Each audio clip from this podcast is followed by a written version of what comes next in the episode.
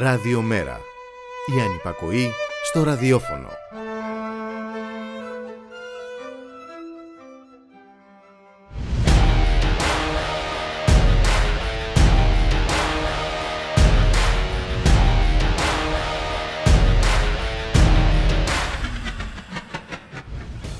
Ήταν γραφική, ήταν επίπεδου lifestyle, ήταν ελάσσονο σημασία ζήτημα, ήταν αντικείμενο ειρωνίας και γέλιου ή ήταν επικίνδυνη και ανησυχητική για την ίδια ασθενική δημοκρατία μας. Όλη αυτή η εμποροπανήγυρη που στήθηκε πάνω στο λείψανο του Κωνσταντίνου Γλύξμπουργκ, πόσο εύκολα μπορούμε να πούμε ότι δεν κινδυνεύει η δημοκρατία από το ξαναγράψιμο της ιστορίας, την ωραιοποίηση της εικόνας του έκπτωτου βασιλιά και την ανακατασκευή μιας ολόκληρης εποχής, πόσο ακίνδυνο είναι να πορευτούμε προς τις εκλογές με μονοφωνικά μέσα ενημέρωσης, την απολύτως ελεγχόμενη πλήση εγκεφάλου και την ακροδεξιά ρητορική για τους αδύναμους συμπολίτες μας που θα μείνουν στις εστίες, οι οποίες αδειάζουν από τους πρόσφυγες που μένουν πλέον μόνο στις ελεγχόμενες κλειστές δομές. Και μήπως είναι απολύτως αναγκαίο να υψώσουμε φράχτες όλα αυτά που επιτρέπουν την εισβολή του φασισμού στη ζωή μας.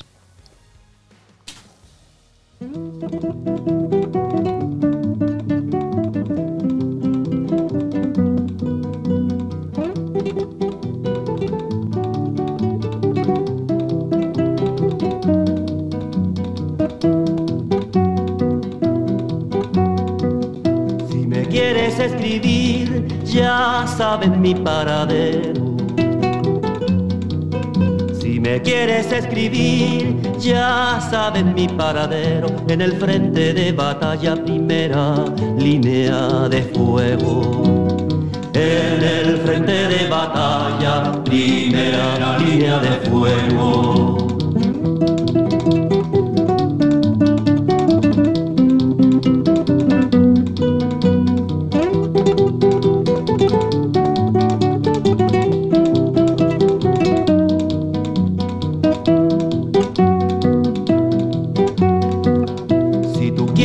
Comer bien barato y de buena forma.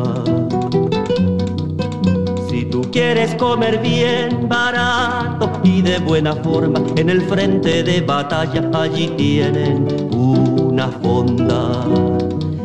En el frente de batalla allí tienen una fonda.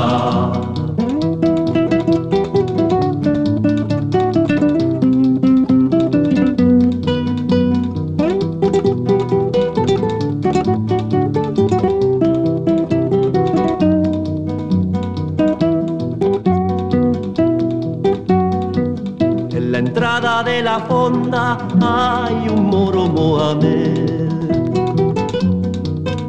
En la entrada de la fonda hay un moro Mohamed que te dice pasa, pasa, ¿qué quieres para comer? Que te dice pasa, pasa, ¿qué quieres para comer?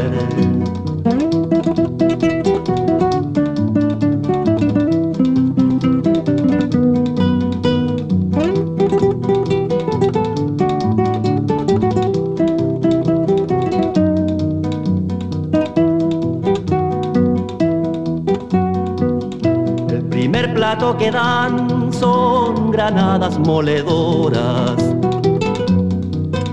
El primer plato que dan son granadas moledoras. El segundo de metralla para recordar memorias. El segundo de metralla para recordar memorias.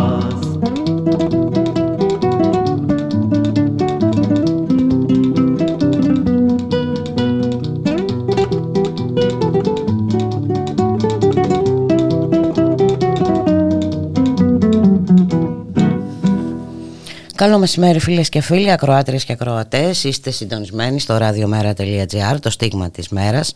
Στον ήχο ο Γιώργος Νομικός, στην παραγωγή Γιάννα Αθανασίου, Γιώργης Χρήστου. Στο μικρόφωνο η Μπούλικα Μιχαλοπούλου. Καλώς ορίζουμε τον Μιχάλη Κριθαρίδη, εκπρόσωπο τύπου του ΜΕΡΑ 25. Μιχάλη, καλώς μεσημέρι. Καλό μεσημέρι Μπούλικα, καλό μεσημέρι και στις ακροάτριες και τους ακροατές μας. Νομίζω ότι έχουμε πλήρη εικόνα για το πώς θα πορευθούμε προς τις εκλογές, σε τι κλίμα, Θα αρχίσω από το συμβολικό της ανακοίνωσης της υποψηφιότητας του Πρωθυπουργού, του Κυριάκου Μητσοτάκη, στον Έβρο. Από αυτή την ρητορική για τους πρόσφυγες και μετανάστες, από αυτή την ρητορική που λέει ότι οι εστίες στις οποίες δεν θα μένουν πια οι πρόσφυγες θα διατεθούν για τους αδύναμους συμπολίτες μας.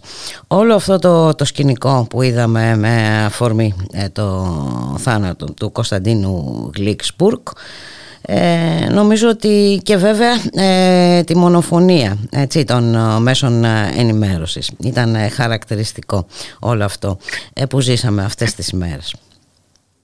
Τη μονοφωνία και παράλληλα την πολυφωνία ως προς την ποσότητα απλά, έτσι.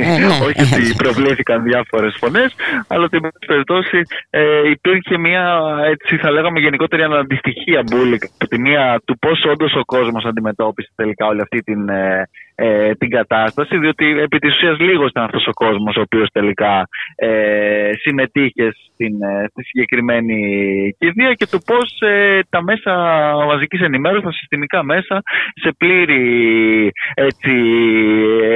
εγρήγορση εν πάση περιπτώσει και με διευρυμένους τηλεοπτικούς μαραθώνιους παρουσίασαν μια κατάσταση η οποία ήταν αναντίστοιχη με το τι πραγματικά συνέβαινε και με τα διάφορα επίσης εγκώμια τα οποία έτσι εν πάση περιπτώσει πλέξανε οι διάφοροι ρεπόρτερ και οι διάφορες ζωντανές συνδέσεις που δεν έχουν καμία σχέση, αν θες, και με την πραγματικότητα. Αλλά όντως αυτή είναι η κατάσταση, όπως λες και εσύ, με την οποία θα πορευτούμε. Αυτή είναι η κατάσταση, Μιχάλη, και το θέμα, δεν ήταν πολύς ο κόσμος που συμμετείχε χθες, έτσι. Είναι πολύ περισσότερος όμως αυτός που βλέπει τηλεόραση. Έχεις απόλυτο δίκιο, και αυτό είναι ακριβώς και ο λόγος για τον οποίο και εμείς σήμερα στυλιτεύουμε αυτή τη στάση των μέσων και των ιδιοκτητών τους κιόλας, αν θέλεις, που επέλεξαν να συνδράμουν εν πάση περιπτώσει την αναβίωση και την παλινόστηση αυτής της λογικής της μοναρχίας και αυτού του καθεστώτος. Την παλινόστηση, την ωραιοποίηση, τη διαστρέβλωση, και τελικά ακριβώς. Από αυτήν από μια ολόκληρη εποχή λείπουν τα βασικά. Μιχάλη Κριθαρίδη, δεν ακούσαμε τίποτα για αυτά, έτσι, εκτός ότι δεν... Ακριβώς. Η μία άποψη, η μία πλευρά, η μία αφήγηση. Και αυτό είναι, κατά την άποψή μου, είναι πάρα πολύ επικίνδυνο σε συνδυασμό με όλα όσα βλέπουμε παράλληλα, έτσι. Είτε αφορούν τις υποκλοπές, είτε αφορούν τη γνωμοδότηση της Ένωσης Δικαστών και Εισαγγελέων ότι εντάξει, καλώς εκφέρει ο Ντογιάκος την άποψή του. Ακριβώς, δεν υπάρχει κανένα πρόβλημα σε αυτό. Τις αποφάσεις που βλέπουμε κατά καιρούς. Έτσι ακριβώς είναι και της σημερινής Ένωσης Δικαστών και Εισαγγελέων, την οποία βεβαίως να θυμίσουμε ότι η κυβέρνηση κάνει τα πάντινα για να αλλάξει την προηγούμενη της διοίκηση, η οποία κατά καιρούς πάρα πολύ συχνά κατήγγειλε όλες τις εκτροπές της κυβέρνησης. Και βέβαια, Μπούλικα, πολύ σωστά λες ότι μιλάμε για ένα συνολικό τέτοιο κατήφορο και σε επίπεδο, όπως λες, θεσμών. Ο Πρωθυπουργός χθες στην συνεδρία των οργάνων της Νέας Δημοκρατίας προανήγγειλε ουσιαστικά ότι περιμένει διάφορες αναταράξεις και ενδεχομένως αναφέρεται και στα όσα ετοιμάζεται ουσιαστικά να δημοσιοποιήσει και η ΑΔΑΕ μετά και τους σχετικούς ελέγχους όσον αφορά την υπόθεση των υποκλοπών. Και κατά τα άλλα, βέβαια, έχουμε την διαρκή προώθηση αυτής της ατζέντας, της ακροδεξιάς ατζέντας. Σήμερα, αν δεν κάνω λάθος, βρέθηκε ο κ. Μητσοτάκης στο Υπουργείο Μετανάστευσης και Ασύλου. Έχουμε μια εκδήλωση με θέμα 3 χρόνια Υπουργείο Μετανάστευσης και Ασύλου, 3 χρόνια αποτελεσματική διαχείριση της μεταναστευτικής κρίσης. Το οποίο πολύ απλά σημαίνει 3 χρόνια επαναπροωθήσεις και όλα τα εγκληματικά τα οποία συνεχίζουμε να βλέπουμε, και το οποίο όχι απλώς επιχαίρει η κυβέρνηση. Αντιθέτως, έχουμε και την ανακοίνωση υποψηφιότητας του κ. Μητσοτάκη στον Εύρο, έχουμε την επέκταση του φράχτη, έχουμε την επέκταση αυτής της ρητορικής που, όπως είπες και εσύ, είναι και μια ρητορική που, αν θυμάστε καλά, γενικά παραπέμπει όχι απλώς σε ακροδεξιά, αλλά στην ίδια τη χρυσαυγήτικη λογική εκείνη που λέει ότι θα δώσουμε τα σπίτια αυτά που χρησιμοποιούσαν οι μετανάστες τώρα σε Έλληνες αδύναμους και όλα τα σχετικά. Πραγματικά ψαρεύει σε θολά νερά Η κυβέρνηση την ώρα που υποτίθεται τάχα μοντίθεν κόφτεται για το πώς θα αποκλείσει από τις εκλογές το κόμμα του κυρίου Κασιδιάρη και διάφορα τέτοια, το οποίο βεβαίως δεν έχουν σχέση με το πραγματικό ποιόν και την. Απλούστατα. Θέλει αυτοί που ενδεχομένως ψηφίσουν Κασιδιάρη πολύ απλά να ψηφίσουν Νέα Δημοκρατία. Ακριβώς. Είναι πολύ απλά τα πραγματάκια.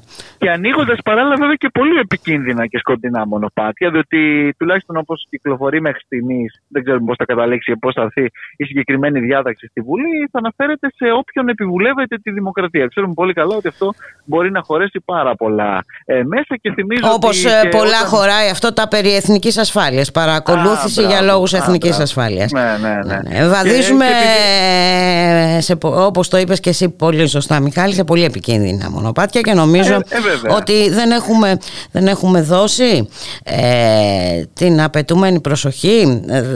Δεν ξέρω. Είναι ένα πολύ μεγάλη σημασία ζήτημα, Μιχάλη. Το ζήτημα δημοκρατίας, γιατί... Και δεν είναι και τυχαίο, Μπούλικα, ακριβώς αυτό το οποίο συζητάγαμε και πριν. Όλος αυτός ο προσανατολισμός της κοινής γνώμης επί της ουσίας από τα σημαντικά σε διάφορα τέτοια, εν πάση περιπτώσει, τα οποία λειτουργούν πολλές φορές και με τη λογική είτε της κλειδαρότρυπας είτε τη λογική του celebrity και ούτως καθεξής. Ναι, της γκλαμουριάς και πάει λέγοντας. Ναι. Ακριβώς την ώρα που τα πολύ σοβαρά, τα ζητήματα δημοκρατίας μένουν παραπίσω, αλλά η κυβέρνηση συνεχίζει κανονικά όλη της την πορεία σε όλη αυτή την εξαιρετικά κακοτράχυλη οδό για τους θεσμούς και την δημοκρατία και τη δικαιοσύνη, μιας και αναφέρθηκε. Και ακολουθείται από τη δικαιοσύνη, έτσι, γιατί είναι χαρακτηριστική και αυτή η ανακοίνωση της Ένωσης Δικαστών και Εισαγγελέων. Την οποία θυμίζω ότι έρχεται για δεύτερη φορά, διότι και όταν ο κύριος Ντογιάκος στην πρώτη του γνωμοδότηση τότε είχε εκφραστεί και πάλι, όχι με τον ίδιο τρόπο, αλλά εν πάση περιπτώσει πάλι στην κατεύθυνση της επίθεσης στα μέσα και όλα τα σχετικά, η Ένωση και τότε Εισαγγελέων βγήκε να τον υποστηρίξει, καταγγέλλοντας και αυτή και επιτιθέμενη στα μέσα ενημέρωσης, Μπούλικα. Και βέβαια παράλληλα, ας πούμε και σήμερα φερειπίν εδώ στη Βουλή συζητείται ένα νομοσχέδιο για την πολυεπίπεδη διακυβέρνηση του επιτελικού κράτους. Συνεχίζει. Τι ωραίος τίτλος και αυτός, ναι. Ακριβώς όλος αυτός ο φανταστικός κόσμος, ο οποίος βέβαια παράλληλα είναι και εξαιρετικά ταξικός, είναι εξαιρετικά αντιδημοκρατικός, διότι και όλα αυτά παραπέμπουν ευθέως, και το είπε βέβαια και ο ίδιος ο Πρωθυπουργός και προχθές στην συνέντευξή του, σε μια λογική λειτουργίας μιας εταιρείας, αυτό το οποίο εμείς πάρα πολύ καιρό εδώ ονοματίζουμε έτσι ως Μητσοτάκης ΑΕ, που δεν είναι τίποτα άλλο πέρα από μια εταιρεία διαθέτησης συμφερόντων της ολιγαρχίας, και ποτέ βεβαίως πραγματικά δεν λειτουργείς μια κυβέρνηση η οποία κόπτεται για τις ανάγκες έτσι και τα προβλήματα του λαού, Μπούλικα. Ναι, τι γίνεται σήμερα στη Βουλή, είπες, συζητείτε αυτό το περίπλοκο ωραίο και που ακούγεται έτσι. Ναι. Μας έχει συνηθίσει, εντάξει, μάστερ στην επικοινωνία. Και στο επιτελικό από τους αρίστους, ναι. Είναι το μεγαλύτερο τους επίτευγμα. Είναι σαφές αυτό. Μας απείλησε και όλα τους αρέδαξε δημόσια πολιτική. Τι μου λες. Τον εκλέξουν οι πολίτες. Ναι, ακριβώς, οπότε είναι αυτό. Εντάξει, γενικότερα υποτίθεται ότι περιμένουμε και μέχρι τις εκλογές 30 νομοσχέδια εδώ στη Βουλή. 30. Ο κ. Μητσοτάκης επανέλαβε κιόλας εχθές πάλι στα όργανα της συνεδρίας που συνεδρίασαν του κόμματος ότι οι εκλογές θα γίνουν είτε τον Απρίλιο. Τι μου λες, είτε τον Μάιο. Και αυτό τώρα είναι είδηση, για να καταλάβω δηλαδή. Ναι. Ακριβώς. Γιατί πραγματικά δηλαδή θα τρελαθούμε τελείως. Ναι. Λίγη θητεία, λίγη τετραετία κάποια στιγμή. Τώρα έχει σημασία αν θα είναι 20 Απριλίου, 5 Μαΐου και δεν ξέρω εγώ τι. Τι μας είπε δηλαδή. Θα μου πεις μπορεί και γι' αυτό να προχωράει σε εκλογές να είναι μεγάλο επίτευγμα. Ίσως να με προτιμούσε να μην πάει καθόλου. Ίσως ακριβώς και αυτό. Πάντως σε κάθε περίπτωση να δούμε και τι άλλο θα δούμε, διότι δεν έχει μείνει και τίποτε όρθιο από όλα αυτά τα οποία έχουν περάσει. Και εντάξει, μιλάμε για μια κατάσταση που ούτως ή άλλως έχει πλήξει σχεδόν τα πάντα, αλλά παρόλα αυτά βλέπουμε ότι έχουν μείνει ακόμα και κάποια τελειοποίηση, ας την πούμε, εν πάση περιπτώσει, αυτής της λογικής, η οποία βέβαια πάντα είναι στον αντίποδα της εξυπηρέτησης, ξαναλέω, του δημοσίου συμφέροντος. Διότι εκεί έχουμε δει κιόλας πώς τα ίδια τα κυβερνητικά στελέχη τα έχουμε ξεχάσει, βέβαια, γιατί με όλα αυτά τα οποία συμβαίνουν διαρκώς πάμε παρακάτω, αλλά θυμόμαστε πολύ καλά και τον κύριο Χιμάρα και τον κύριο Πάτσι και τα διάφορα αυτά τα οποία έχουν αποκαλυφθεί κατά καιρούς, τα οποία ωστόσο προσπεράστηκαν εύκολα και πήγαμε παρακάτω και να συναντήσουμε βέβαια τα επόμενα. Δηλαδή όσο υπάρχει αυτή η λογική ακριβώς της επιτέλεσης ουσιαστικά των διαφόρων συμφέροντων, ανακύπτουν και διαρκώς διάφοροι τέτοιοι πρόθυμοι επιτελεστές Μπούλικα. Θα έχουμε ομιλία του γραμματέα του ΜΕΡΑ 25 στη Βουλή. Ναι, γύρω στις 2 είναι να μιλήσει ακριβώς ο γραμματέας του ΜΕΡΑ 25 εδώ στη Βουλή. Δεν θα σταθεί τόσο στο συγκεκριμένο νομοσχέδιο, το οποίο εντάξει ουσιαστικά δεν είναι μια συνέχεια, ξαναλέω, αυτού του επιτελικού χάους το οποίο έστησε η κυβέρνηση. Θα κάνει μια γενικότερη τοποθέτηση για την κατάσταση που επικρατεί και στη χώρα μας και στην Ευρώπη και στην οικονομία και συνολικά, διότι εντάξει μπαίνουμε ακριβώς σε μια τελική ευθεία όπως και να έχει. Εδώ υπάρχει μια διαρκής παραποίηση της πραγματικότητας. Χθες, ας πούμε, ήταν στο Eurogroup ο κύριος Ταϊκούρας, σήμερα είναι στο ΕΚΟΦΗΝ.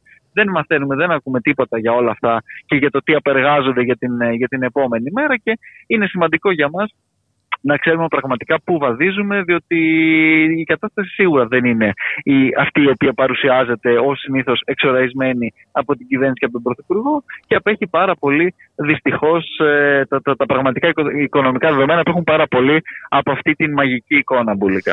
Προφανώς, και βέβαια έχει και η σημασία η επισήμανση της Ένωσης Εργαζομένων Καταναλωτών Ελλάδας, όχι ότι δεν το ξέραμε, αλλά εντάξει, σημαντικό είναι που καταγράφεται ότι το περιβόητο καλάθι του νοικοκυριού είναι φιάσκο.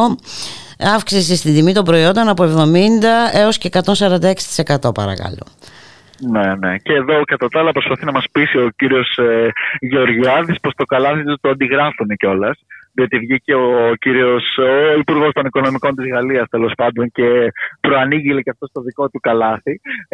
Αυτό δεν σημαίνει βέβαια ότι μιλάμε για μια επιτυχία, διότι όπως λέγαμε και στις προηγούμενες μέρες, αντιγράφουν και το ασφαλιστικό, το οποίο όμως είναι μια λέλαπα για τους πολίτες και τους εργαζόμενους. Έχει την ίδια λογική και αυτοί ακριβώς πορεύονται, λέγοντας πως δεν μπορούν να μειώσουν το ΦΠΑ, και θα πάνε σε μια λογική καλαθιού, διότι ο ΦΠΑ δεν μπορεί να περάσει στους καταναλωτές. Λες και δεν υπάρχουν ελεγκτικοί μηχανισμοί να ελέγξουν τις τιμές, αλλά ξέρουν πολύ καλά ότι ούτως ή άλλως, είτε με τον ένα ή με τον άλλο τρόπο, αυτοί προσπαθούν να κλείσουν το μάτι στο καρτέλ των τροφίμων, στο καρτέλ των μεγάλων αλυσίδων, σε όλους αυτούς οι οποίοι, όπως λες και εσύ, και με τα στοιχεία αυτά, αλλά και συνολικά, αν θες, και από τα ίδια τα κέρδη τα οποία παρουσιάζουν διαρκώς, φαίνεται πως κάθε άλλο παρά βιώνουν τις όποιες συνέπειες της ενεργειακής κρίσης. Το μόνο το οποίο φαίνεται πως αποκομίζουν είναι οι συνέπειες της δικής τους εσχροκέρδειας, την οποία βέβαια πληρώνουν ακριβά οι πολίτες και η οποία δεν μετριάζεται ούτε με καλάθια, ούτε με σάκους, ούτε με μπαούλα που μπορεί να εφεύρει ο κύριος Γεωργιάδης ή οποιοδήποτε άλλος, Μπούλικα. Να κάνουμε ένα διάλειμμα. Βέβαια.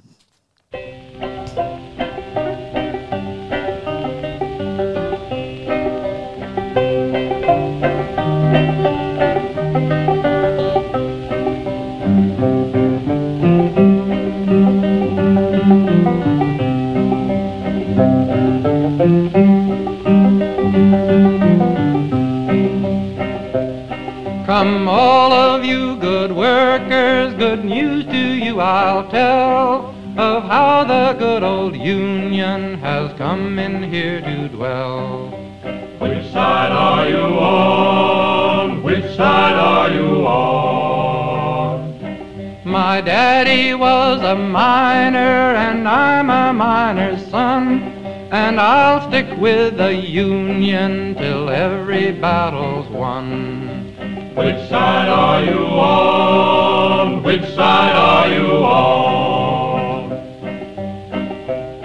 They say in Harlan County there are no neutrals there, You'll either be a union man or a thug for J.H. Blair. Which side are you on? Which side are you on? Oh, workers, can you stand it? Oh, tell me how you can. Will you be a lousy scab or will you be a man? Which side are you on? Which side are you on? Don't scab for the bosses, don't listen to their lies. Us poor folks haven't got a chance unless we organize. Which side are you on? Which side are you on? Which side are you on? Which side are you on? radiomera.gr, 1:21 στον ήχο Γιώργος Νομικός, στην παραγωγή Γιάννα Αθανασίου, Γιώργης Χρήστου, στο μικρόφωνο η Μπούλικα Μιχαλοπούλου. Συνεχίζουμε την κουβέντα με τον Μιχάλη Κριθαρίδη, εκπρόσωπο τύπου του ΜΕΡΑ 25. Και Μιχάλη, έρχεται και μία έκθεση της Oxfam με την ευκαιρία του φόρουμ στο Νταβός, που μας λέει αυτό που βλέπουμε απλά αποτυπώνεται σε αριθμούς, ότι το πλουσιότερο 1% συγκέντρωσε 26 τρισεκατομμύρια από τα $42,3 νέου πλούτου τη διετία 2020-2021. Σκανδαλώδηση υποφορολόγηση των υπερπλουσίων. Ένας ετήσιος φόρος μεγάλης περιουσίας, μόλις 5%, θα απέφερε αρκετά για να βγάλει 2 δισεκατομμύρια ανθρώπους από τη φτώχεια. Ναι. Βέβαια δεν επιλέγεται αυτό για λόγους προφανείς, διότι αυτοί οι οποίοι συγκεντρώνονται ακριβώς στον Νταβός, Μπούλικα, συγκεντρώνονται για να δουν πώς θα γλιτώσουν ακόμα περισσότερο από αυτούς τους φόρους και όχι πώς θα τους αυξήσουν και θα τους επιβάλλουν. Και βέβαια η υποκρισία τους είναι συνολική, διότι πέρα από την δίθεν αντιμετώπιση των ανισοτήτων και όλα αυτά τα οποία ακούμε κατά καιρούς, υπάρχει και η ρητορική της πράσινης ατζέντας, υποτίθεται, η οποία μόνο αν δεις πως καταφτάνουν αυτοί οι άνθρωποι σε αυτό το φόρουμ, είτε με τις λιμουζίνες, είτε με τα ιδιωτικά τζέτ, είτε με όλη αυτή την κατάσταση, καταλαβαίνεις και αυτό πόσο σχέση έχει όντως και με την πραγματικότητα και τις πραγματικές τους προθέσεις. Που είναι καμιά βέβαια υποκρισία που είναι συνολική. Τη βλέπουμε και εδώ στη χώρα μας, διότι και εδώ συνεχίζουν να είναι στο απειρόβλητο τα ίδια αυτά συμφέροντα, τα οποία οι πολύ λίγοι, οι οποίοι όχι απλώς αυγατίζουν μέσα από τις διάφορες κρίσεις, αλλά τις βλέπουν και ως ευκαιρία. Χαρακτηριστικό παράδειγμα κιόλας όλες αυτές οι αγορές, είτε των κόκκινων δανείων, είτε της ενέργειας, είτε τα διάφορα αυτά παιδιά, ακόμα και των φαρμάκων, αν θέλεις, που είδαμε όλη αυτή την κατάσταση να επικρατεί. Και βέβαια παράλληλα ο κόσμος για τον οποίο ποτέ δεν έχουμε, ποτέ δεν υπάρχουν τα δημοσιονομικά περιθώρια, ή αν υπάρχουν είναι στο επίπεδο του να δώσουμε €20 ένα food pass, να δώσουμε ένα pass, ξέρω εγώ, βενζίνης, fuel pass, τι ήταν αυτό, να δώσουμε από εδώ, να δώσουμε από εκεί, κάποια ελάχιστα ψίχουλα, κάποιες αυξήσεις οι οποίες έχουν ήδη απορροφηθεί πριν καν δοθούν, την ώρα που βέβαια κάποιοι άλλοι συνεχίζουν να απολαμβάνουν την τεράστια γενοδορία και του σημερινού επιτελικού κράτους του κ. Μητσοτάκη, και όχι μόνο, διότι και το Ταμείο Ανάκαμψης, το οποίο έρχεται, ξέρουμε πολύ καλά ότι κατευθύνεται αποκλειστικά και μόνο για αυτούς, και βέβαια και όλα τα προηγούμενα τα οποία είχαμε δει και από τις προηγούμενες ακόμα κυβερνήσεις, έκλειναν το μάτι πάλι στους ίδιους. Μπούλικα, δεν είναι τυχαίες, ακόμα και οι ευχαριστίες, αν θυμάστε, του κυρίου Λάτσης στο ελληνικό, σε όλους διαχρονικά τους πρωθυπουργούς του μνημονιακού τόξου. Γιατί και κάποιοι συνεχίζουν μια χαρά να ευεργετούνται στις πλάτες του ελληνικού λαού. Και από ό,τι διαβάζω εδώ στο ενδιαφέρον ρεπορτάζ της συναδέλφου Αφροδίτης Διατζή στην εφημερίδα των Συντακτών, εκτός από χρηματιστήριο στην ενέργεια, έχουμε και χρηματιστήριο στο γάλα. Οι κτηνοτρόφοι καταγγέλνουν μεθοδεύσεις της γαλακτοβιομηχανίας. Ναι, ναι. Ενώ το γάλα είναι ακριβό, οι τιμές που τους προσφέρονται μειώνονται, έτσι, τρομερό. Και αν θυμάσαι, το καρτέλ στο γάλα είναι μια διαχρονικά πονεμένη ιστορία. Έτσι, είχαμε και την περίπτωση της Μευγάλ τότε, της Φάγε, με τα διάφορα καρτέλ τα οποία είχαν στηθεί, όπου είχε απαγορευτεί κιόλας στη συνέχεια η πώληση του γάλακτος από συγκεκριμένες εταιρείες, διότι εδώ Για άλλη μια φορά έχουμε από τη μία τους ίδιους τους κτηνοτρόφους, τους ίδιους τους παραγωγούς, οι οποίοι ως συνήθως εξαναγκάζονται σε πολύ χαμηλές τιμές από τους μεσάζοντες και από αυτές τις εταιρείες. Και με όλα τα προβλήματα, έτσι, και με όλη την ακρίβεια στις τιμές των, των τροφών και για τα ζώα κτλ. Και αυτό είναι πολύ σημαντικό που το επισημαίνεις, διότι είναι και άνθρωποι που έχουν εξαιρεθεί και από τις διάφορες διευκολύνσεις, διότι υπήρχαν κάποιες διευκολύνσεις στον αγροτικό κόσμο όσον αφορά τα λιπάσματα και το καθεξής. Οι κτηνοτρόφοι αρχικά τουλάχιστον είχαν εξαιρεθεί και από όποιες διευκολύνσεις που μπορούσαν να υπάρξουν στις ζωοτροφές, όπως λέτε και εσύ, οι οποίες έχουν και αυτές επηρεαστεί πάρα πολύ από όλη αυτή την κρίση. Και παρόλα αυτά, από τη μία οι τιμές τις οποίες πουλάνε συμπιέζονται, ενώ ταυτόχρονα οι τιμές τις οποίες αγοράζει ο καταναλωτής καθημερινά, όπως βλέπουμε, μεσουρανούν και δεν περνάνε ούτε από καλάθι, ούτε από ελέγχους, ούτε από τίποτε άλλο, διότι πολύ απλά και εκεί έχει στηθεί ένα καρτέλ το οποίο επιβάλλει μια σειρά από πράγματα, πολλές φορές σε συνδυασμό και με τις αλυσίδες των μεγάλων σούπερ μάρκετ που και αυτές με τη σειρά τους λειτουργούν με αυτούς τους όρους και με αυτές τις διαδικασίες, πάλι με αυτά στις ίδιες τις μεγάλες εταιρείες, είτε είναι στο χώρο της γαλακτοβιομηχανίας είτε οπουδήποτε αλλού, διότι έχουμε δει πολλά τέτοια περιστατικά και έχουν καταγγελθεί κατά καιρούς, Μπούλικα, αλλά και εκεί δυστυχώς πέρα από τις διάφορες φιέστες στις οποίες είναι ο κ. Γεωργιάδης, δεν έχουμε δει κανένα αποτέλεσμα ούτε από το Υπουργείο Ανάπτυξης, ούτε από το Υπουργείο από το Κτηνοτροφίας και Αγροτικής Πολιτικής, ούτε όμως και από την Επιτροπή που πολλές φορές έχουμε επισημάνει ανταγωνισμό, η οποία και αυτή είναι παντελώς απούσα, μία ακόμα ανεξάρτητη αρχή η οποία είναι παντελώς παροπλισμένη. Και με είναι παροπλισμένη. Φυσικά... Αν δεν είναι παροπλισμένη θα της απαγορεύεται να μιλάει ή να δρά. Απλά τα πράγματα. Έχουν φροντίσει να έχουν δική τους διοίκηση για να μην υπάρχει τέτοιο ζήτημα. Κατά τα άλλα, μας στέλνει ξένοι που έρχονται και παίρνουν τις δουλειές. Ναι, βέβαια, και τα σπίτια πλέον και όλα τα υπόλοιπα. Έτσι. Αλλά εντάξει, αυτά και για τους μύθους περί ανεξαρτήτων αρχών και διαφόρων τέτοιων τα οποία κατά καιρούς ακούμε και τα οποία στην πράξη ως συνήθως αποδεικνύονται και αυτά άνθρακες, Μπούλικα. Μιχάλη Κριθαρίδη, να σε ευχαριστήσω πάρα πολύ και για τη σημερινή συνομιλία. Θα τα ξαναπούμε αύριο. Καλώς εχόντων των πραγμάτων πάντα, Πάντα. Γεια χαρά. Una mattina mi son svegliato. Oh bella ciao, bella ciao.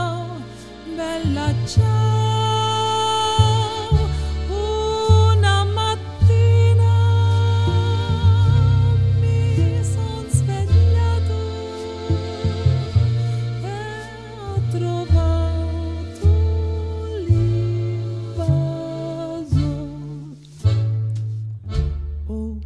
Partigiano, portami via. Oh, bella ciao, bella ciao, bella ciao. Oh, partigiano, portami via. Che mi sei.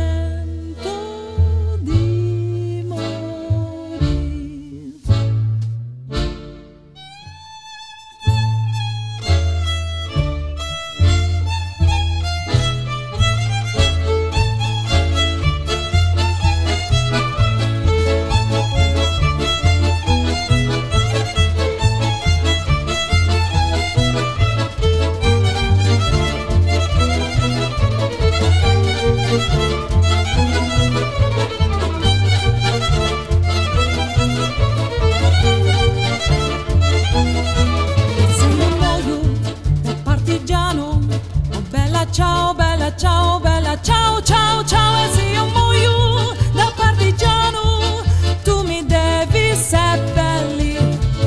seppellire lassù in montagna. Bella ciao, bella ciao, bella ciao ciao ciao. E seppellire lassù in montagna sotto l'ombra d'un bel fiore.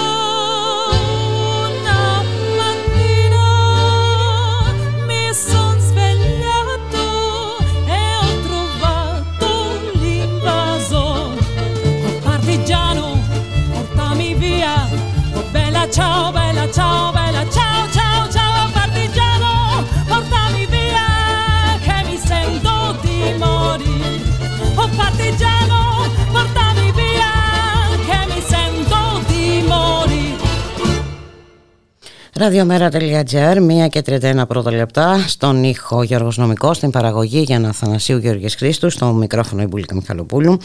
Και πόσο πρέπει άραγε να ανησυχούμε για τα επικίνδυνα μονοπάτια που οδηγεί τη δημοκρατία και τους θεσμούς, η κυβέρνηση της Νέας Δημοκρατίας. Συνοδεία των πρόθυμων παπαγαλαϊκίων της. Θα μιλήσουμε για αυτό το θέμα με την κυρία Αλεξάνδρα Κοροναίου, καθηγήτρια κοινωνιολογίας, πρώην κοσμήτερα της Σχολής Κοινωνικών Επιστημών στο Πάντιο. Καλό σας μεσημέρι, κυρία Κοροναίου. Καλό μεσημέρι, Μπουλικά. Ναι, νομίζω ότι αυτά τα οποία είδαμε χθες και τις επί 7 μέρες, αλλά επί μια εβδομάδα. Επί μια εβδομάδα, ναι, ασχολούμαστε με αυτό το θέμα.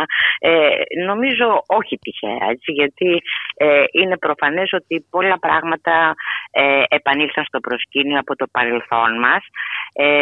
Και εγώ θα ήθελα με μονοθεματικό τρόπο. Με ένα μονοθεματικό και όχι πλουραλιστικό τρόπο. Δηλαδή είναι φανερό αυτό, νομίζω ότι υπόθηκε από πολλές πλευρές, ότι και στις χθεσινές παρουσιάσεις και συζητήσεις που έχουν γίνει στα κανάλια, με ορισμένες εξαιρέσεις βέβαια, δεν υπήρξε, ας το πούμε έτσι, δεν υπήρξαν ιστορικές εκείνες αναφορές που να δίνουν σε κάποιον να καταλάβει πόσο πολύπλοκη, έτσι, ήταν η ιστορία πολύ πριν από το θάνατο. Μιλάμε για εκείνη την ταραγμένη περίοδο από το 65, η οποία πήγε στο 67 και η οποία έφτασε μέχρι το 74. Έτσι. Μιλάμε επομένως για μια, και ακόμη και πιο πριν, σε ό,τι έχει και να κάνει πριν, τη βασιλική οικογένεια στην Ελλάδα. Θα έλεγα λοιπόν ότι αυτό το οποίο ήταν στην επιφάνεια, χωρίς να λέγεται και χωρίς ποτέ να συζητείται και δεν συζητείται γενικά σε αυτή τη χώρα, είναι νομίζω μία από τις πιο δύσκολες στιγμές του ιστορικού μας παρελθόντος. Είναι αυτό που ονομάζουμε στην κοινωνιολογία δύσκολο ή τραυματικό ή προβληματικό παρελθόν, έτσι, το οποίο έχει να κάνει με στιγμές πολύ δυνατές, όπως είναι, ας πούμε, ένας πόλεμος, ένας εμφύλιος πόλεμος, μια γενοκτονία, όπως λέμε εμείς στην κοινωνιολογία, ή μια δικτατορία, πράγμα το οποίο το ζήσαμε στην Ελλάδα. Αυτά είναι αυτά που ονομάζουμε δύσκολα, προβληματικά, τραυματικά γεγονότα του παρελθόντος. Αυτό σε καμία περίπτωση δεν είναι στην επιφάνεια και δεν συζητήθηκε και γενικώς δεν συζητείται σε αυτή τη χώρα, θα έλεγα. Και δεν διδάσκεται κιόλας στα σχολεία. Αυτό νομίζω ότι έχει πολύ μεγάλη σημασία.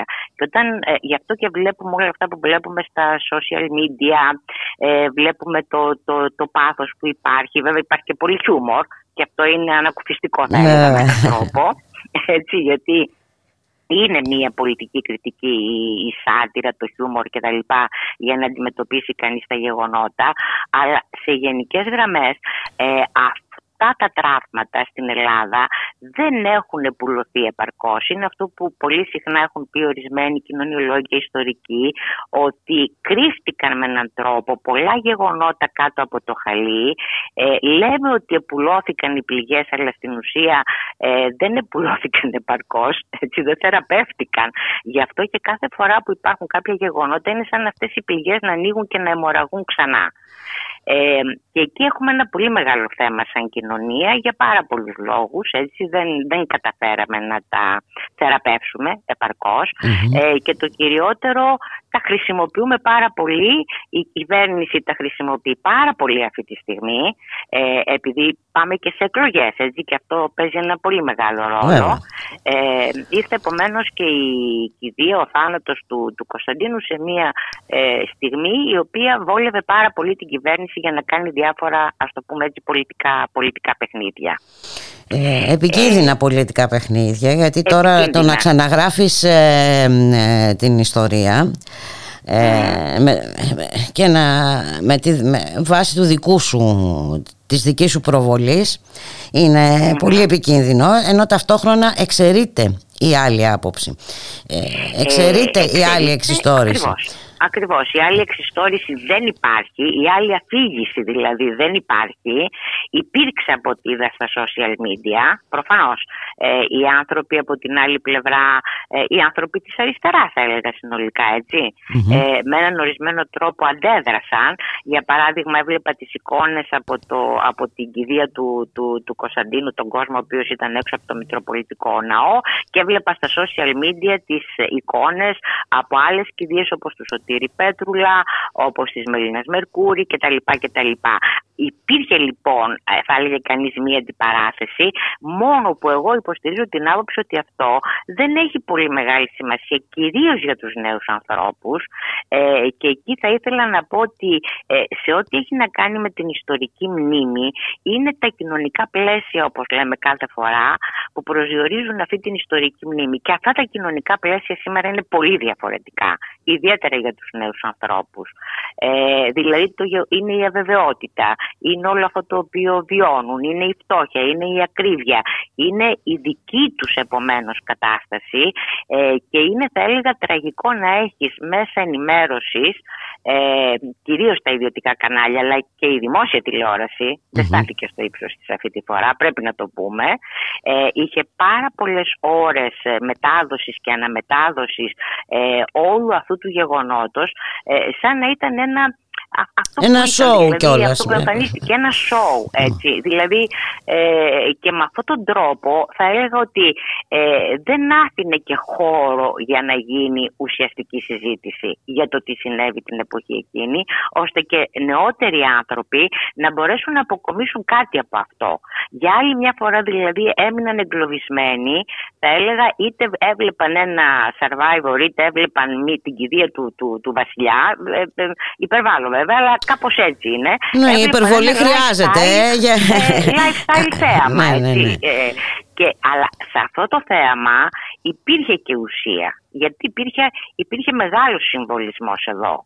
Δηλαδή έβλεπε κανείς βασιλικές οικογένειες και τον τρόπο με τον οποίο χειρίζονται το θάνατο. Αυτό εννοώ συμβολικά οι βασιλικές οικογένειες. Λοιπόν, οι βασιλικές οικογένειες δεν κλαίνε, οι βασιλικές οικογένειες δεν ουρλιάζουν, δεν μυρολογούν, έτσι όπως κάνουν οι φτωχοί άνθρωποι, όπως έκαναν οι Ρωμά όταν δολοφονήσανε το νεαρό παιδί πριν από λίγο καιρό.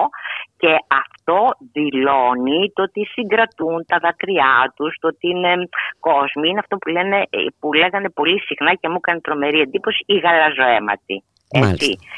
Οι εστεμένοι, υπήρχαν λέξεις, δηλαδή λέξεις κλειδιά, οι ψηλοί προσκεκλημένοι με έναν τρόπο. Αυτό δήλωνε διαρκώς τη διάκριση και την απόσταση. Ταξικότητα και στο και στο πένθος.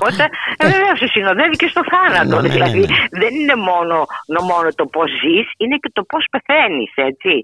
Από το πώς κρατάς το φλιτζάνι τον καφέ σου, ας πούμε, το πρωί, μέχρι το πώς πεθαίνεις, δηλώνει με έναν τρόπο την κοινωνική διάκριση. Και μπροστά σε αυτό νομίζω ενίσχυαν πάρα πολύ το γεγονός ότι ο ελληνικός λαός στην πλειονότητά του βρίσκεται σε μια τραγική κατάσταση σήμερα, έτσι, με τις εξώσεις, με την ακρίβεια, με όλα αυτά τα οποία συμβαίνουν στα νοσοκομεία, με το χάλι το οποίο επικρατεί στα ελληνικά σχολεία αυτή τη στιγμή. Μπροστά λοιπόν σε αυτή την τραγική πραγματικότητα ήταν σαν να του δείχναν έναν καθρέφτη μέσα από τον οποίο έπρεπε να διαβάζει κάτι το οποίο ήταν ένα ένδοξο παρελθόν.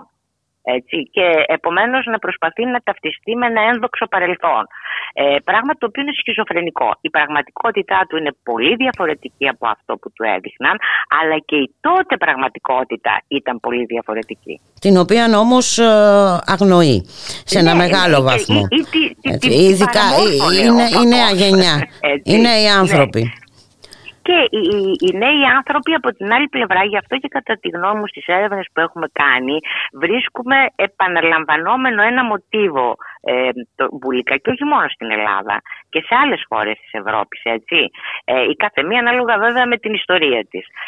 Βρίσκουμε ότι τα νέα παιδιά δεν εμπιστεύονται τις επίσημες πηγές πληροφόρησης για την ιστορία. ότι πολύ συχνά στα σχολεία η ύλη της διδασκαλίας ιστορίας σταματάει πριν από τα πολύ σημαντικά πρόσφατα γεγονότα. Δεν προλαβαίνουμε, λένε πολύ συχνά. Μάλιστα. Άρα φτάνουμε μέχρι το Δεύτερο Παγκόσμιο Πόλεμο, λέμε και κάτι για την κατοχή και σταματάμε εκεί. Άρα ο εμφύλιος, η δικτατορία, η σύγχρονη ιστορία μας δηλαδή απουσιάζει. Δεν τη γνωρίζουν τα παιδιά, έτσι. Και δεν γνωρίζουν και τι σημαίνει και πώς φτάσαμε στο να προσπαθούμε να κατασκευάσουμε επί τόσα χρόνια μια νέα εθνική ταυτότητα, η οποία να είναι και δημοκρατική. Και πώς μπορούμε να την ενισχύσουμε αυτή την ταυτότητα. Δεν εμπιστεύονται λοιπόν αυτές τις πηγές πληροφόρησης, δεν εμπιστεύονται, θα έλεγα, τις επίσημες αναπαραστάσεις της ιστορίας, και εκεί κερδίζει πάρα πολύ έδαφος η οικογένεια.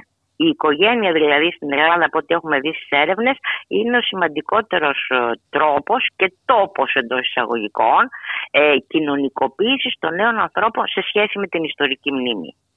Εμπιστεύονται δηλαδή περισσότερο τις προφορικές αφηγήσεις που θα ακούσουν από τους παππούδες, από τις γιαγιάδες, από τους γονείς, έτσι, οι οποίες όμως είναι φορτισμένες εδώ. Διότι αν πάει κανείς και δύο γενιές πιο πέρα, δηλαδή στον παππού, στη γιαγιά που ζουν ακόμη, και στους γονείς, το βίωμα εδώ κυριαρχεί. Κυριαρχεί το συναίσθημα, κυριαρχούν οι εκατέρωθεν, θα έλεγα, αγκυλώσεις, έτσι, οι οποίες υπάρχουν. Γι' αυτό και έβλεπε κανείς και νέα παιδιά χθες. Κατά την άποψή μου, υπάρχει πάντα ένα ποσοστό, κατά την άποψή μου, το έχουν δείξει έρευνες. Υπάρχει ένας σκληρός πυρήνας, το έχω πει πολλές φορές και νομίζω το έλεγα και παλιότερα, και δυστυχώς το ελληνικό σχολείο δεν θέλει να το καταλάβει πολύ καλά αυτό και να χαράξει, να έχει ένα στρατηγικό σχεδιασμό σε σχέση με την διδασκαλία της ιστορίας. Υπάρχει ένα σκληρός πυρήνας γύρω από φασιστικές, από χουντικές αντιλήψεις. Μέσα σε αυτό βρίσκουμε και αυτό που λέμε βασιλόφρονες, έτσι, βασιλοχουντικοί κτλ. Και αυτές οι παραδόσεις περνάνε από τη μία γενιά στην άλλη. Γι' αυτό και βλέπει κανείς και νέα παιδιά με τόσο πάθος και χωρίς να γνωρίζουν ακριβώς τα γεγονότα, να καλύπτουν το σώμα τους με μία ελληνική σημαία και με ένα στέμα, και να βγαίνουν να τιμήσουν το βασιλιά, πέρα από το lifestyle, το οποίο έτσι κι αλλιώς εντάσσεται στην κοινωνία του θέματος και βεβαίως προκαλεί και μία έλξη, να το πω έτσι, εντός εισαγωγικών, όπως συμβαίνει με όλα αυτά. Αλλά αυτό είναι και επιφάνεια, έχει βέβαια και μία ουσία του πόσο πολύ εφήμερα μπορούν να είναι τα πράγματα σήμερα, έτσι.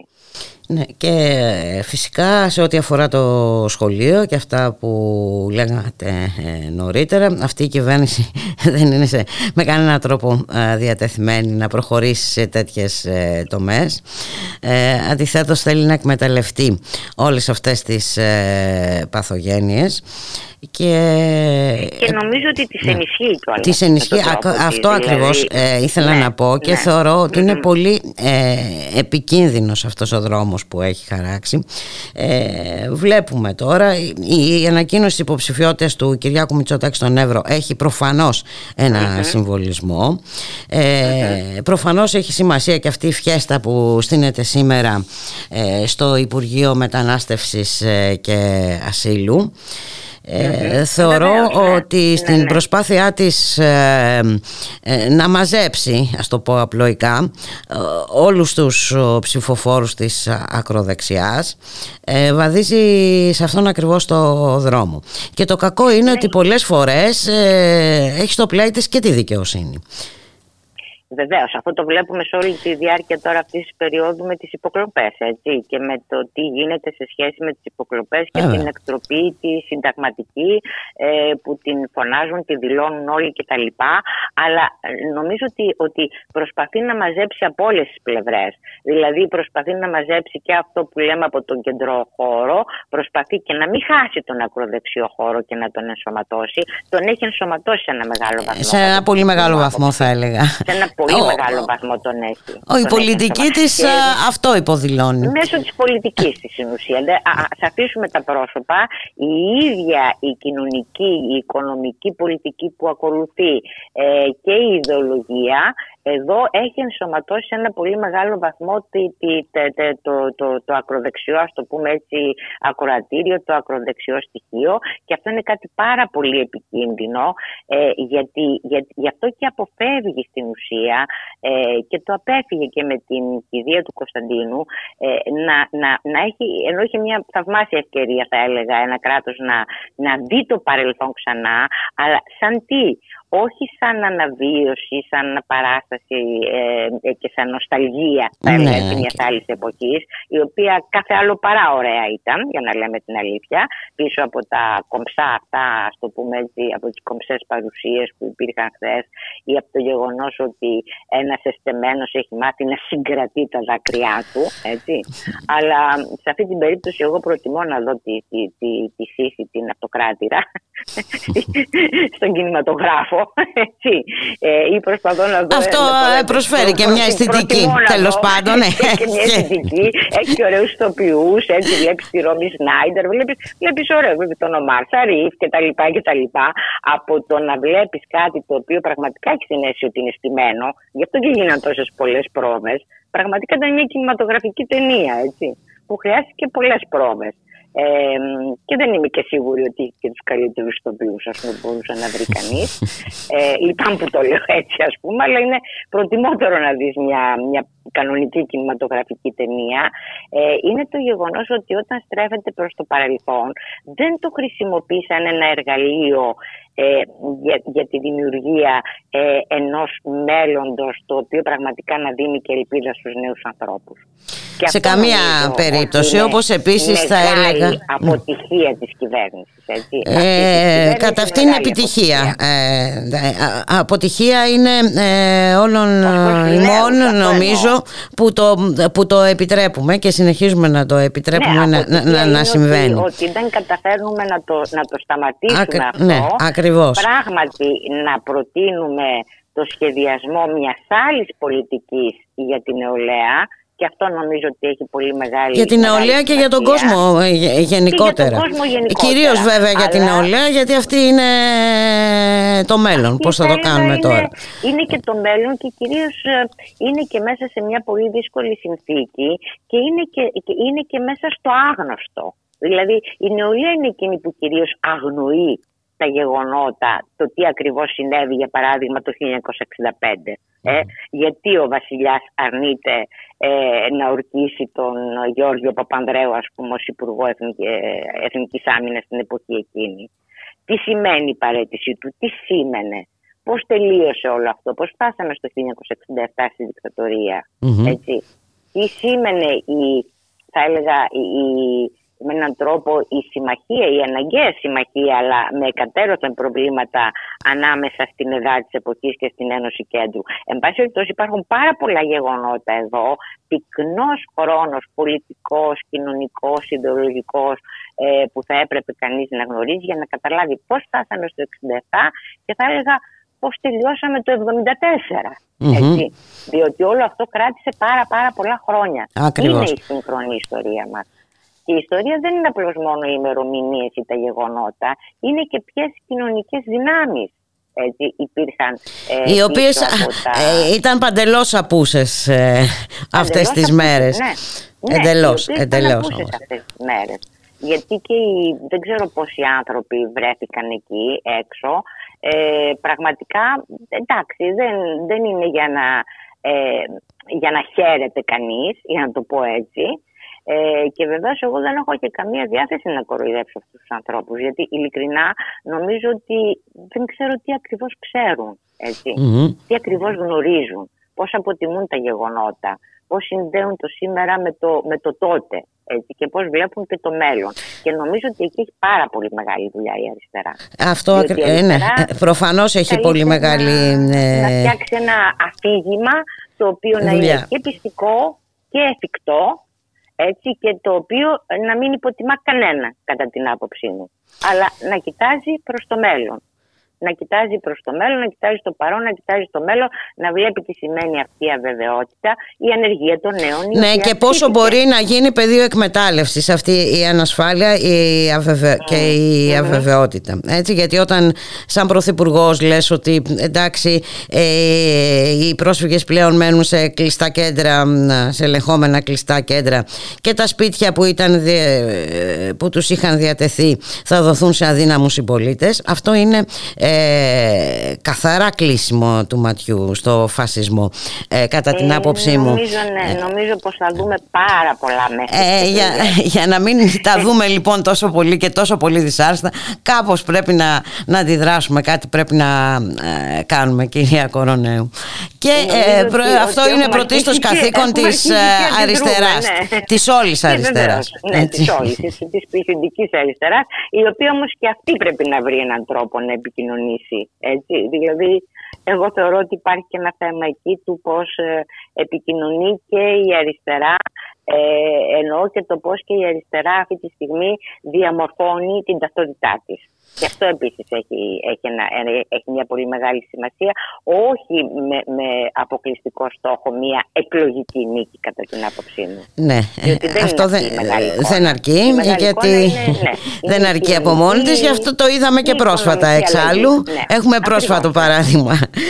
Να είσαστε καλά. Ευχαριστώ πάρα πολύ για τη συνομιλία. Και για την ωραία συζήτηση. Να είστε καλά, για χαρά.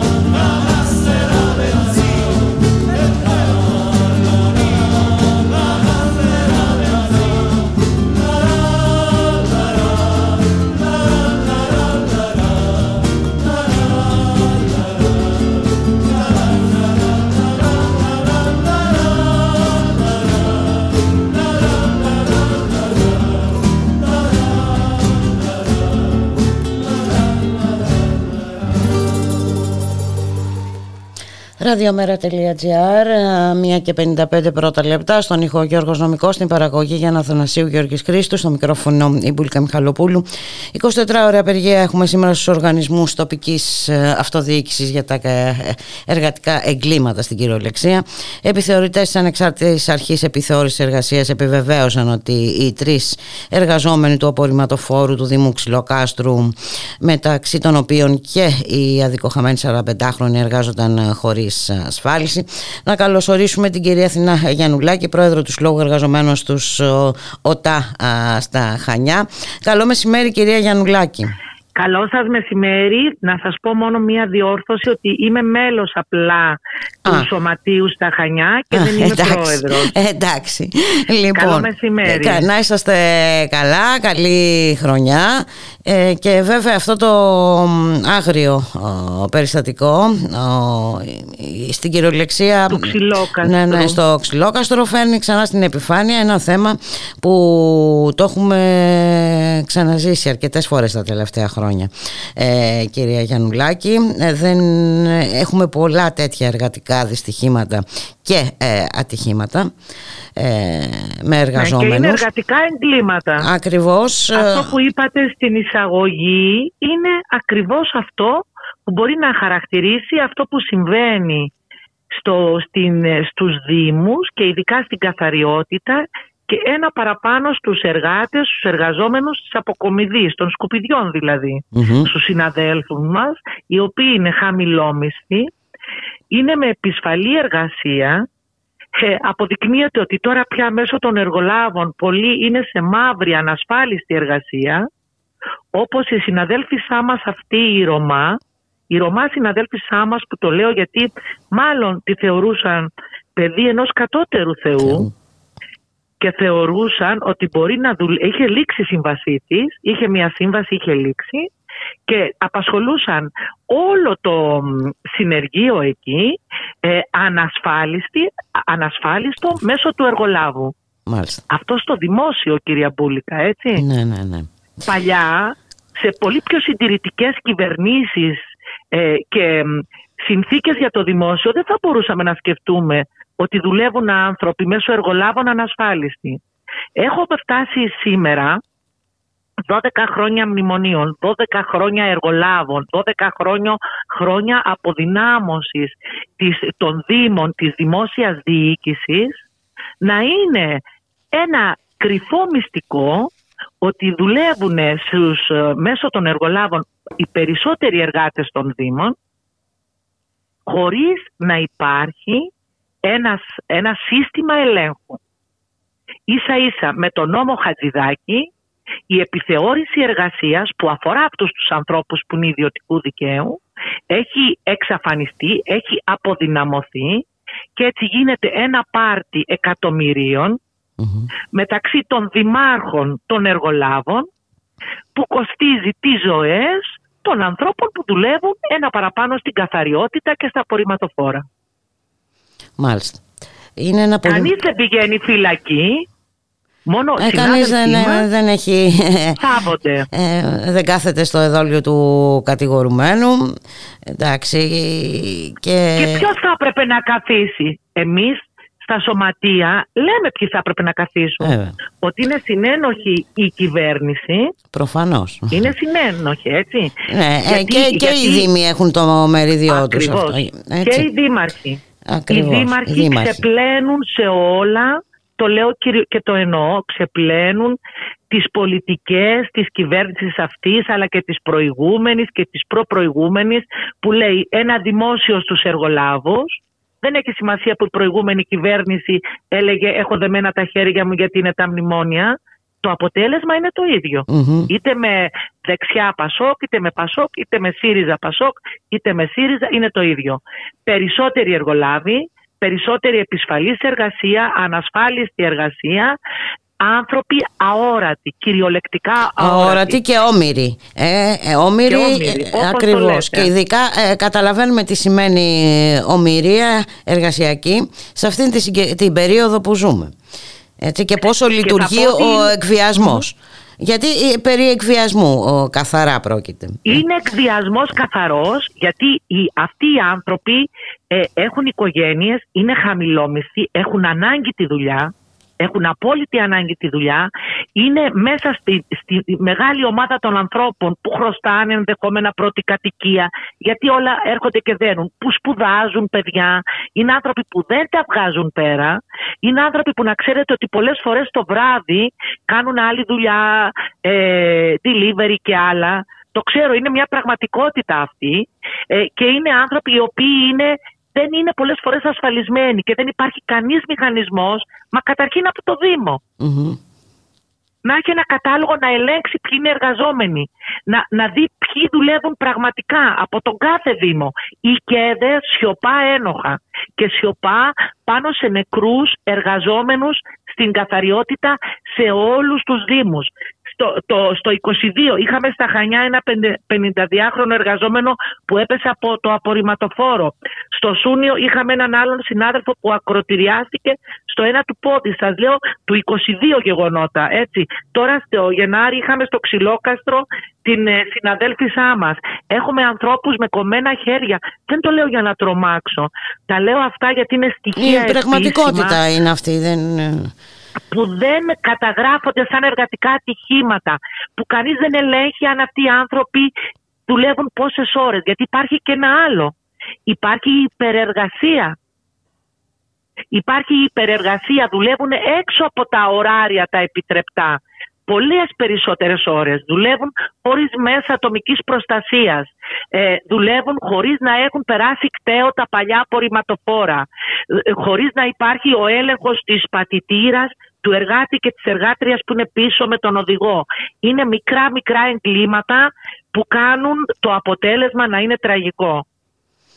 Και βέβαια... κοφεύουν οι δήμοι, κοφεύουν οι δήμαρχοι, αγνοεί η κυβέρνηση και εγκληματούν όλοι μαζί. Δεν έχω να πω κάτι άλλο. Και βέβαια δεν θα περιμένουμε και τίποτα από τον αρμόδιο υπουργό, έτσι, τον κύριο Βορίδη, ο οποίος παράλληλα επιχειρεί να παρακάμψει και την απόφαση της Ολομέλειας του ΣΤΕ με μια τροπολογία που επαναφέρει μες στα δημοτικά συμβούλια τις αρμοδιότητες που μεταφέρθηκαν στις οικονομικές επιτροπές και επιτροπές ποιότητας ζωής των Δήμων. Τι ωραίο, βαρύγδουπο. Χωρίς όμως να αλλάζει τον τρόπο συγκρότησης των επιτροπών αυτών. Δηλαδή, εν ολίγοις προσπαθεί να παρακάμψει. Και ξέρετε ποια είναι η ουσία αυτού. Να το κάνουμε λιανά, αν μου επιτρέπετε. Ναι, τι λέει, ότι ενώ υπήρχε ένας νόμος που υπήρχε πολυφωνία στα δημοτικά συμβούλια. Δεν μπορούσαν οι εκλεκτοί δήμαρχοι να νομοθετήσουν, να προχωρήσουν τις απευθείας αναθέσεις, τα έργα, όλο αυτό ένα σκασμό λεφτά που κινούνται μέσω των Δήμων. Και τι κάνανε τις οικονομικές επιτροπές και βάλανε μόνο τους δικούς τους. Άρα αυτό που κάνει τώρα είναι ότι στην ουσία, πραγματικά όπως είπατε, το ανώτατο δικαστήριο το παρακάμπτει με ένα άλλο νομοθέτημα, με μια άλλη οδηγία και λέει ότι εγώ ναι, έχετε δίκιο, αλλά στις οικονομικές επιτροπές πρέπει να διοικεί το Δήμος, αυτό το πρέπει να διοικείται. Μάλιστα. Άρα θα είναι πάλι η εκλεκτή της πλειοψηφίας των δημάρχων. Τραγικά πράγματα. Δεν υπάρχει έλεγχος. Τραγικά και κυρίως αντιδημοκρατικά, κυρία Γιαννουλάκη. Και αυτό το αντιδημοκρατικά το ζούμε πολύ έντονα και πολύ συχνά και σε πολλές περιπτώσεις. Ναι, μιλάμε για μια επικίνδυνη πορεία. Αυτή είναι... Βέβαια θα έχουμε σε ένα χρόνο αυτοδιοικητικές εκλογές. Θα έχουμε αυτοδιοικητικές εκλογές με ένα νόμο που τώρα δεν θα χρειάζεται την διόρθωση του Βορίδη, γιατί πάλι ο νόμος θα απαγορεύει, δεν θα έχει καθόλου ούτε ίχνος απλής αναλογικής, ώστε να μπουν πολλές φωνές πολιτών, εκπροσώπων πολιτών στα δημοτικά συμβούλια. Μάλιστα. Και έτσι ανενόχλητοι θα εφαρμόζουν αυτά τα οποία κάνουν και τώρα. Με κάθε τρόπο, αν μου επιτρέπετε, για όλους αυτούς τους λόγους και με κάθε τρόπο πρέπει να αντισταθούμε. Το ότι περιγράφουμε τη δυστοπική κατάσταση, δεν αρκεί, το ότι συμπαραστεκόμαστε και απαιτούμε, δεν αρκεί, πρέπει να είμαστε στους δρόμους. Σήμερα κατέβηκε πολλής κόσμος εργαζόμενοι στους Δήμους σε όλη την Ελλάδα στους δρόμους. Πρέπει να είμαστε ενοχλητικοί απέναντι στην κυβέρνηση. Πρέπει να οφείλουμε να να είμαστε απέναντι στους δημάρχους που είναι δοτοί στις εφαρμογές των νόμων της κυβέρνησης και επίμονοι και ενοχλητικοί, και επίσης να μην ξεχνάμε να όχι μόνο στο δρόμο αλλά και στους κάλπες και σε κάθε ευκαιρία να μαυρίζουμε αυτούς που δεν θέλουν τους εργαζόμενους αλλά αγαπούν τους εργολάβους και τις μίζες. Είναι πολύ σημαντικό αυτό, είναι πολύ σημαντικό, και να συμμετέχουμε στα σωματεία. Να μην χαρίζουμε τα σωματεία στους εργατοπατέρες. Και αυτό ακόμη είναι πολύ σημαντικό, κυρία Γιαννουλάκη. Πάντως, εκτός από τη μεγάλη πορεία που είπατε για αυτή την ιστορία, αυτή την υπόθεση, είχαμε μεγάλη πορεία και, και στο Ρέθυμνο χτες. Βέβαια δεν την είδαμε πουθενά, έτσι. Μονοπόλησε η κηδεία Γλίξμπουργκ χθες την επικαιρότητα, αλλά είναι πολύ σημαντικό, και από ό,τι βλέπω και από τις φωτογραφίες, Ναι. Είχε πάρα πολύ κόσμο. Είχε πολύ κόσμο και χθες, και είχε πάρα πολύ κόσμο και την προηγούμενη εβδομάδα έξω από το νοσοκομείο Ρεθύμνου. Ήμουνα και εγώ εκεί, και αν μου επιτρέπετε ήταν και το ΜΕΡΑ 25 της Κρήτης εκεί. Ήμασταν πάρα πολλοί συνοδοιπόροι, συνοδοιπόρισσες. Ήταν ο κόσμος του Ρεθύμνου, γιατί αυτό με την υγεία είναι ένα άλλο ζήτημα, το οποίο τα έχετε πει, τα λέτε και εσείς συνέχεια, σας παρακολουθούμε. Είναι έγκλημα, το πώς τελειώνουν τα νοσοκομεία. Ναι, τελειώνουν τα νοσοκομεία πραγματικά, για να πάμε όλοι στους ιδιώτες. Ναι, αυτό είναι ένα από τα μεγαλύτερα εγκλήματα αυτής εδώ της κυβέρνησης, κυρία Γιαννουλάκη, και είναι πολύ παρήγορο ότι ακριβώς τόσος κόσμος κατέβηκε στους δρόμους μετά τον εξαναγκασμό σε παρέτηση της διευθύντριας της παθολογικής κλινικής. Ξέρουμε τα σχέδιά τους για κατάργηση νοσοκομείων, για συγχωνεύσεις κτλ. Έτσι έχουν τα πράγματα. Να σας ευχαριστήσω πάρα πολύ για τη συνομιλία. Καλή, να είστε καλά. Και σε εσάς, καλή δύναμη σε όλους, να αντιστεκόμαστε και να συνθέτουμε με τις προτάσεις μας. Γιατί υπάρχουν προτάσεις, και οι προτάσεις λένε αξιοπρεπής μισθή, εργασία με ασφάλεια, με αφορμή το θέμα που συζητάμε, και επίσης έξω οι εργολάβοι από το δημόσιο. Ο πολίτης και οι κοινωνίες ωφελούνται όταν το ίδιο το δημόσιο έχει όλες αυτές τις υπηρεσίες. Νομίζω αυτό έχει αποδειχθεί πανηγυρικά αυτόν τον καιρό. Να είστε καλά, κυρία Γιαννουλάκη. Και εσείς καλή συνέχεια. Καλή συνέχεια, για χαρά. Αποκομμένος από όλους και από όλα, σε μαγεμένη τροχιά πήρα το δρόμο να φύγω, μα ήρθα, τίποτα δε μ' ακουμπά στον παράξενο μου χρόνο.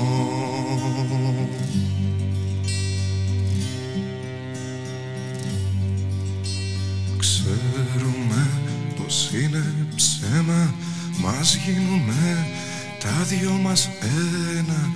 Να σ' αγκαλιάσω, να μ' αγκαλιάσεις, να ξεγελιέσαι, να ξεγελιέμαι. Να σ' αγαπήσω, να μ' αγαπήσεις, έστω για λίγο, για το σοδούλι. Σα ζευγαρώνουν δυο βεγγαλικά, μοιάζουν με μηνύματα τηλεπαθητικά στον προσώπο μας τις αρές.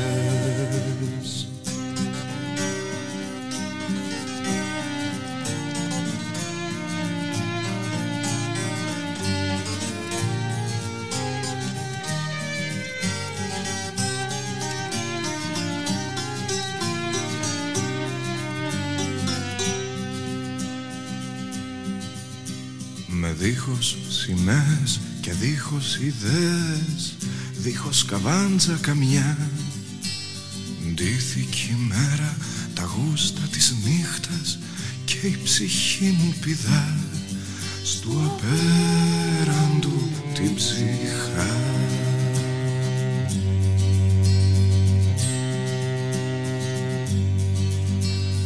Θες να αγγίξεις την αλήθεια, για βγες απ' έξω απ' τη συνήθεια, σύρε κι έλα να με με λούσεις κι ασημετής καθαρευούσεις. Να σ' αγαπήσω, να μ' αγαπήσεις έστω για λίγο. Για το σοδούλι δρεπανή φόρα άρματα περνάν στις τσιμεντουπόλεις του θανάτου το συμβάν ασυγκίνητος αφήνει.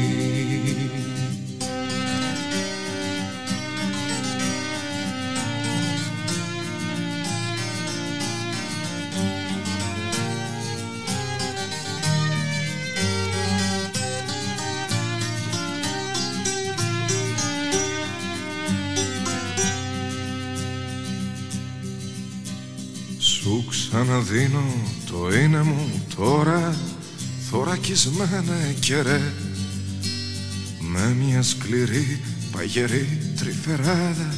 Σε πλησιάζω μωρέ, μ' αυταπάτες πια δεν έχω.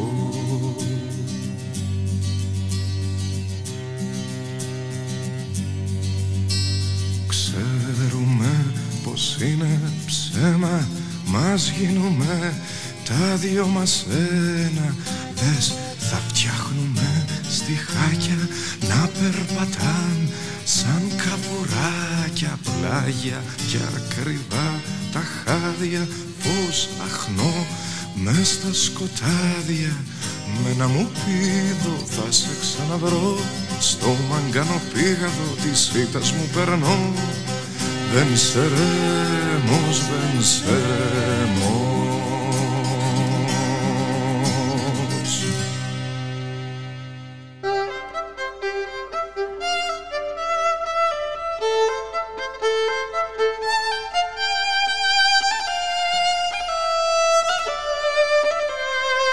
Ράδιο Μέρα. Η ανυπακοή στο ραδιόφωνο.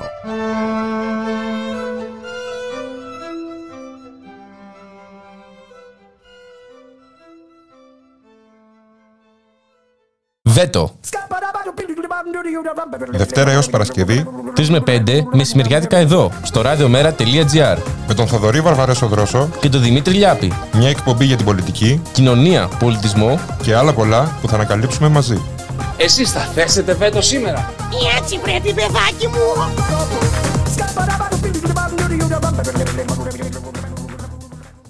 Ραδιομέρα.gr, 2 και 13 πρώτα λεπτά, στον ήχο Γιώργος Νομικός, στην παραγωγή Γιάννα Αθανασίου, Γιώργης Χρήστου, στο μικρόφωνο η Μπούλικα Μιχαλοπούλου. Και σαν σήμερα, πριν από 10 χρόνια, δολοφονείται εμψυχρό από μέλη της Χρυσής Αυγής ο Σαχζάτ Λουκμάν, μετανάστης από το Πακιστάν, την ώρα που πήγαινε στην δουλειά του.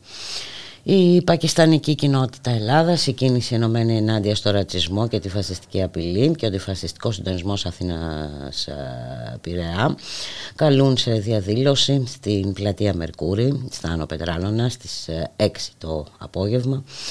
Μήνυμα για την διαδήλωση έχουν στείλει οι γονείς του Σαχζάτ 10 χρόνια μετά τη δολοφονία του γιού μας, του αγαπημένου μας παιδιού που πήγε στην Ελλάδα για δουλειά για να βοηθήσει τις 7 αδερφές του και το χάσαμε γιατί το σκότωσαν φασίστες της Χρυσής Αυγής. Τον δολοφόνησαν επειδή ήταν ξένος. Πονάμε ακόμη, αλλά είμαστε δυνατοί και έχουμε κουράγιο, γιατί βλέπουμε ότι δεν ξεχνάτε και τιμάτε τη μνήμη του γιού μας, ενός φτωχού μετανάστη εργάτη που δολοφονήθηκε άδικα την ώρα που πήγαινε στη δουλειά του με το ποδήλατο. Οι δολοφόνοι της Χρυσής Αυγής πρέπει να μείνουν στη φυλακή για να μην μπορούν να σκοτώνουν παιδιά σαν τον Σαχζάτ Λουκμάν και τον Παύλο Φίσα. Συνεχίζουμε όλοι μαζί τον αγώνα για δικαιοσύνη, για μια κοινωνία χωρίς φασισμό και ρατσισμό, χωρίς φτώχεια.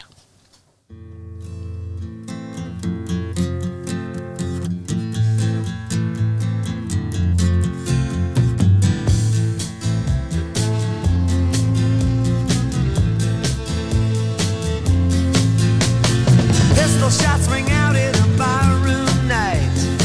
Enter Betty Valentine from the upper hall. She sees a bartender in a pool of blood. Cries out, my God, they've killed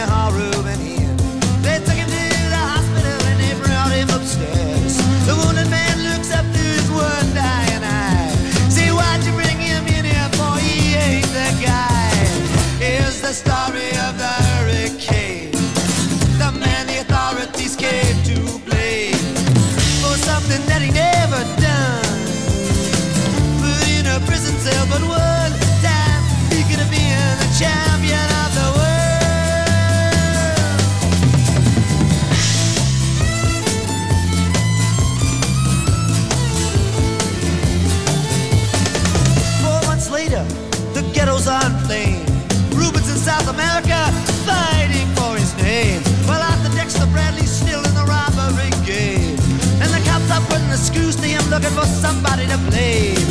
Remember that murder that you happened in a bar. Remember you said you saw the getaway car. Thinking like the playboy with the law. Think it might have been that fighter that you saw running at night. Don't forget that you are wild.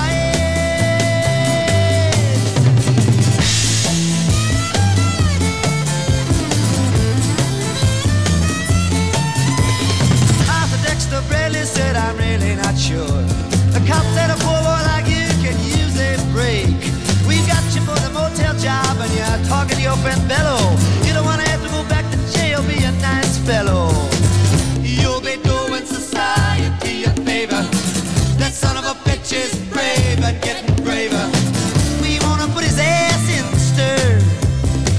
We want to pin this triple murder on him. He ain't no gentleman jail.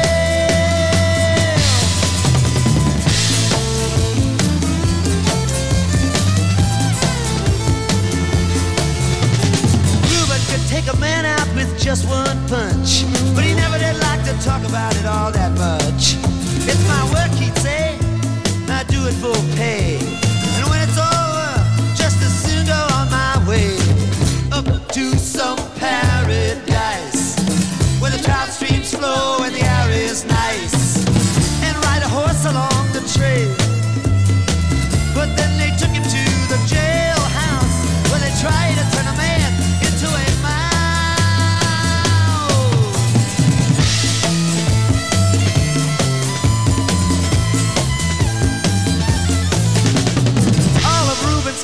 Were marked in advance. The trial was a pig circus. He never had a chance. The judge made Ruben's witnesses drunkards from the slums. To the white folks who watched, he was a revolutionary bum. And to the black folks, he was just a crazy nigger.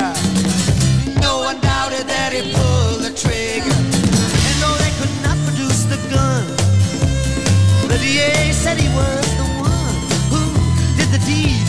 And the old white jury agreed.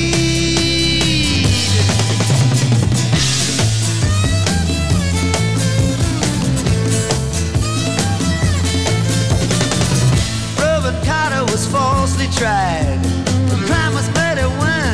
Guess who testified? Bello and Bradley, and they both all they lied. And the newspapers, they all went along for the ride. How can the life of such a man be in the palm of some fool's hand?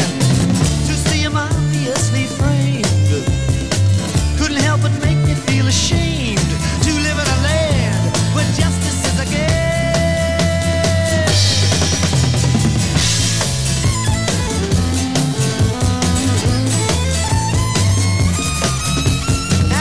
Criminals in the coats and their ties are free to drink martinis and watch the sunrise, while Reuben sits like Buddha in a 10-foot cell, an innocent man in a living hell. Yes, that's the story of the hurricane, but it won't be over till they clear his name and give him back the time he's done. Put in a prison cell but one time, he could have been the champion of the world.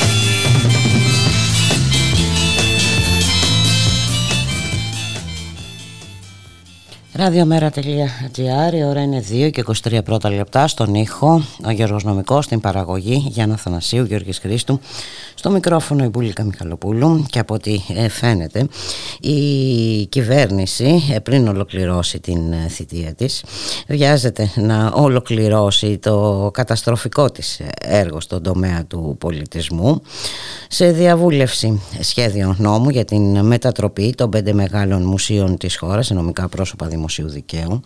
Να δούμε τι ακριβώς σηματοδοτεί αυτό το σχέδιο νόμου. Να καλωσορίσουμε τον κύριο Στάθη Γκώτση, Γενικό Γραμματέα του Ενιαίου Συλλόγου Εργαζομένων στο Υπουργείο Πολιτισμού Αττικής, Τεράς και Νήσων. Καλό σας μεσημέρι, κύριε Γκώτση. Καλό μεσημέρι σας. Λοιπόν, θα μας εξηγήσετε εσείς από τι ακριβώς σημαίνει αυτή η μετατροπή των μουσείων, των 5 μεγάλων μουσείων της χώρας σε νομικά πρόσωπα δημοσίου δικαίου. Από ό,τι έχω διαβάσει, καταλαβαίνω ότι θα είναι υπό τον αποκλειστικό έλεγχο του εκάστοτε Υπουργού Πολιτισμού. Είναι έτσι? Κοιτάξτε, η στόχευση είναι διπλή. Το ένα είναι ακριβώς αυτό που λέτε, να περάσει δηλαδή μέσα η διαχείριση της πολιτικής κληρονομιάς του τόπου, όπως αυτή συγκεντρώνεται στα 5 μεγάλα μουσεία της χώρας, στο Εθνικό Αρχαιολογικό, στο Βυζαντινό και Χριστιανικό, στο Αρχαιολογικό της Θεσσαλονίκης, στο Αρχαιολογικό του Ηρακλείου και στο Μουσείο Βυζαντινού Πολιτισμού στη Θεσσαλονίκη. Η διαχείριση λοιπόν να περάσει σε χέρια διορισμένων διοικήσεων από τον εκάστοτε Υπουργό, και όχι από υπηρεσιακά στελέχη του Υπουργείου Πολιτισμού, όπως γίνεται μέχρι σήμερα. Mm-hmm. Η μία στόχευση λοιπόν είναι αυτή. Η άλλη, που είναι πιο επικίνδυνη, αν θέλετε, επί της ουσίας, είναι ότι με αυτόν τον τρόπο αποκόπτονται τα μεγάλα μουσεία από τον κορμό της αρχαιολογικής υπηρεσίας και υποτίθεται, ενώ είναι ψευδεπίγραφο βέβαια αυτό, ότι αυτονομούνται, ότι γίνονται πιο ευέλικτα και ότι θα κάνουν υποτίθεται καλύτερη δουλειά. Μιλάμε για τα μεγαλύτερα μουσεία της χώρας, τα οποία έχουν δώσει δείγματα γραφής τα τελευταία χρόνια, όχι μόνο με τις εκθέσεις τους και τις δράσεις τους επιστημονικές και εκπαιδευτικές, αλλά και με τις διακρίσεις που έχουν σε μουσιολογικό επίπεδο σε όλη την Ευρώπη και τον κόσμο. Μάλιστα. Αυτό προφανώς γίνεται για λόγους που συνδέονται με τη γενικότερη πολιτική της κυβέρνησης να οδηγήσει σε περισσότερο εμπορευματική και ιδιωτικο-οικονομική λειτουργία μεγάλους δημόσιους φορείς που αφορούν αυτή τη φορά όχι εκείνα τα αγαθά, ας πούμε, που λέγαμε φως, νερό, τηλέφωνο κτλ., αλλά την ίδια την πολιτική κληρονομιά του τόπου. Μάλιστα. Ναι, νομίζω ότι εντάξει, είναι προφανές αυτό, κύριε Γκώτση. Τίποτα δημόσιο, όλα στα χέρια ιδιωτών, ακόμη και ο πολιτισμός. Τώρα, σε ό,τι αφορά τα έσοδα, η αποκοπή αυτών των 5 μεγάλων μουσείων από το Υπουργείο Πολιτισμού προϋποθέτει την οικονομική τους αυτοτέλεια. Αυτό υποτίθεται ότι εξαγγέλει η κυβέρνηση και με το νομοθέτημα αυτό. Στην πραγματικότητα το ίδιο το νομοθέτημα προβλέπει ότι θα συνεχίσουν να χρηματοδοτούνται από το κράτος. Διότι θα πρέπει να πούμε ότι από το κράτος, έτσι κι αλλιώς, χρηματοδοτούνται και τα νομικά πρόσωπα και δημοσίου δικαίου και ιδιωτικού δικαίου. Το Μουσείο Μπενάκη, για παράδειγμα, συνεχίζει και παίρνει πακτολό εκατομμυρίων κάθε χρόνο για να μπορέσει να λειτουργήσει. Επομένως, καταλαβαίνετε ότι αυτά είναι αστιότητες. Απ' την άλλη μεριά όμως, τα έσοδα των μουσείων από τα εισιτήρια, από τις δράσεις τους κτλ., ό,τι υπάρχει μέχρι τώρα, κόβεται από το Υπουργείο Πολιτισμού. Α, μάλιστα. Και το κράτος πληρώνει, αλλά τα έσοδα. Δηλαδή συμβαίνει. Τα έσοδα θα τα διαχειρίζονται τα μουσεία μόνα τους. Αυτό όμως σημαίνει ότι θα μειωθούν τα έσοδα του ενιαίου κουμπαρά, ας πούμε, του Υπουργείου Πολιτισμού, μέσα από τον οποίο χρηματοδοτούνται και τα περιφερειακά μουσεία της χώρας, τα μικρότερα, τα οποία θα βρεθούν υπό ασφυκτική οικονομική ανέχεια πλέον. Αυτό είναι πάρα πολύ σοβαρό, κύριε Γκώτση. Έτσι. Είναι ένα ακόμα πολύ σοβαρό σημείο αυτού του νομοσχεδίου. Είναι πολύ σοβαρά. Ναι, είναι τραγικό αυτό που συζητάμε. Συζητάμε ένα τραγικό πράγμα για στο τέλος μιας κυβερνητικής θητείας που έχει δώσει πολύ αρνητικά δείγματα γραφής Και μην ξεχνάμε το πρόσφατο πρωθυπουργικό φιάσκο με τα κλιπτά του Παρθενώνα. Ναι, βέβαια. Και εδώ είναι που παίζουν και διάφορα άλλα σενάρια που σχετίζονται και με αυτό που λέτε. Για παράδειγμα, προβλέπεται η ίδρυση παραρτημάτων από τα περιφερειακά μουσεία. Τα συγκεκριμένα παραρτημάτων. Δηλαδή, αύριο, αν το Εθνικό Αρχαιολογικό Μουσείο, για παράδειγμα, γίνει νομικό πρόσωπο δημοσίου δικαίου, θα μπορεί να ιδρύσει ένα παράρτημα, ας πούμε, σε μία αίθουσα του Βρετανικού Μουσείου. Πώς σας φαίνεται αυτή η ιδέα? Χάλια. Χάλια. Έτσι μου φαίνεται. Και εκεί να λέμε λοιπόν ότι δεν χρειάζεται να επιστραφούν, διότι είναι στο παράρτημά μας στο Λονδίνο ή στη Νέα Υόρκη ή τρεχαγύρευε ή στο Ντουμπάι, γιατί εκεί πληρώνουν και περισσότερο. Μάλιστα. Μάλιστα, δηλαδή, ναι, σαφώς παραπέμπει νομίζω αυτό το νομοθέτημα, έτσι, στις υπουργικές βλέψεις για δάνεια από τα 5 μουσεία μας, σε Αμπουντάμπι, ιδιώτες συλλέκτες, ιδρύματα όπως αυτό στο Τελάγουερε, όπου εδρεύει και η συλλογή Στέρνη, περιβόητη. Ακριβώς. Άλλωστε η κυβέρνηση ίδια νομοθέτησε πριν από 2 χρόνια περίπου την δυνατότητα εξαγωγής αρχαιοτήτων για 50 τουλάχιστον χρόνια. Ναι, ήταν 100 δηλαδή, αν θυμάμαι καλά ο αρχικός στόχος. Ήταν στην αρχή 50-50 και μετά τις πολύ έντονες αντιδράσεις περιορίστηκε στο 25-25. Θα πρέπει να πούμε βέβαια, και καλό είναι οι ακροατές σας να το ξέρουν, ότι από την πρώτη μέρα που έγινε αυτή η εξαγγελία, δηλαδή στις αρχές της κυβερνητικής θητείας, έχει ξεσηκωθεί θύελλα διαμαρτυριών.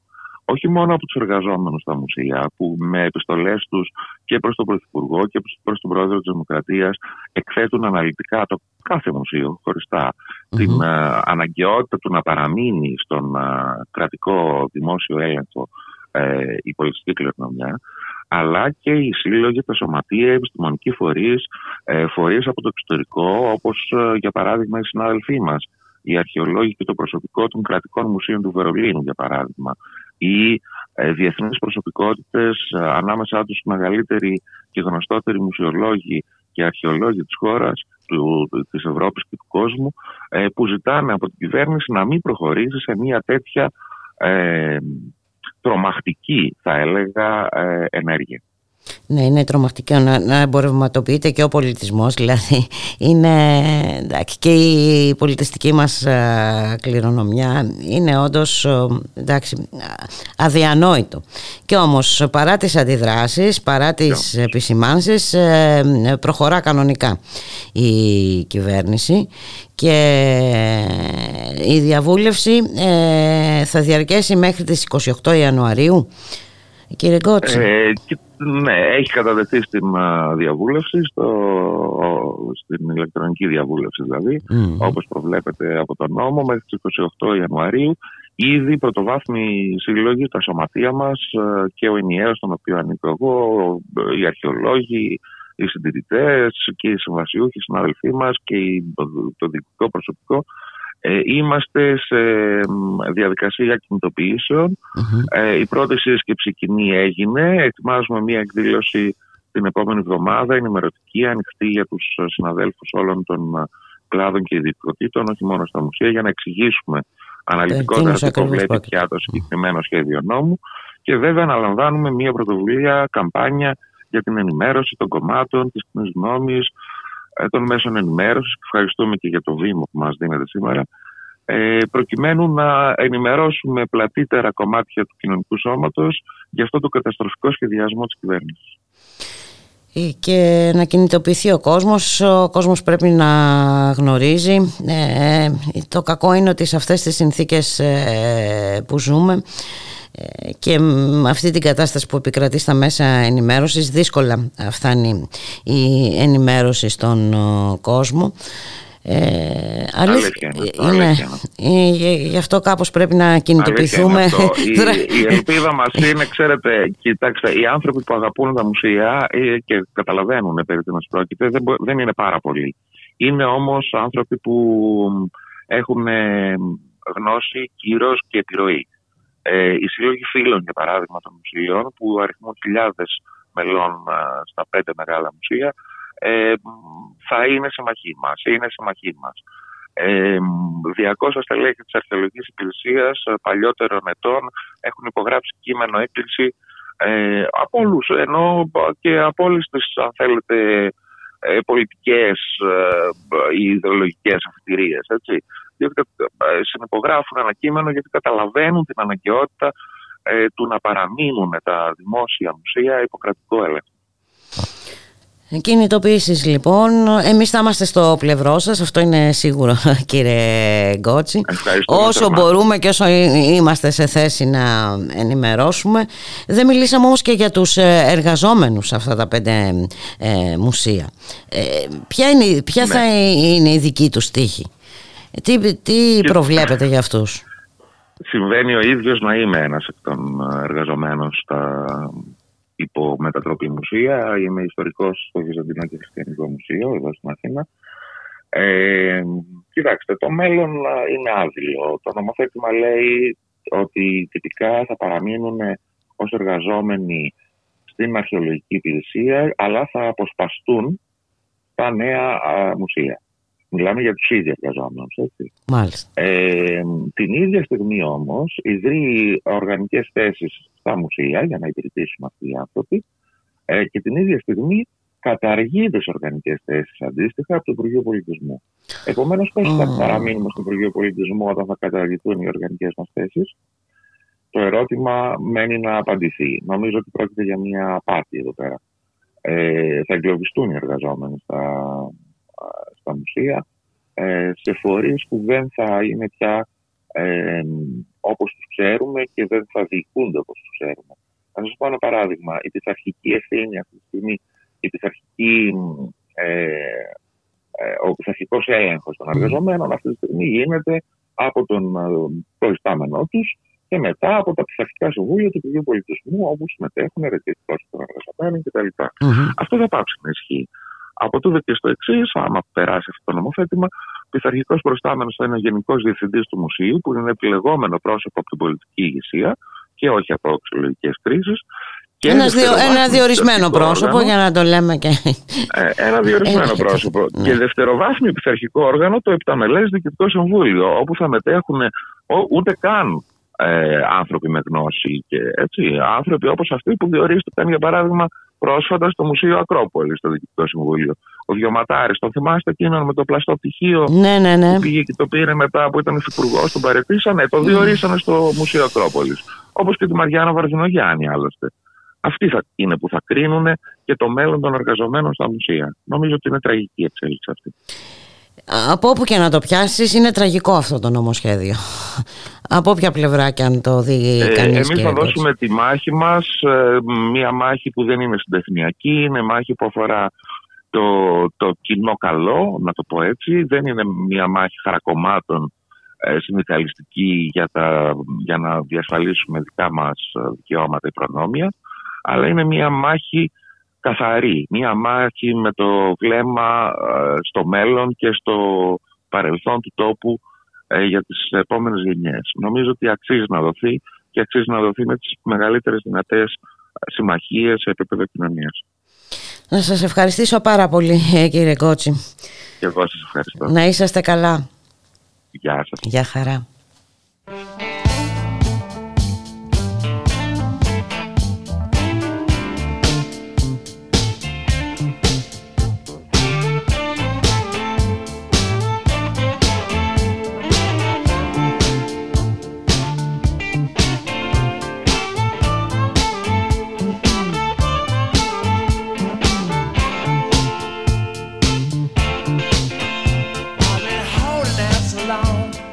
Sleep.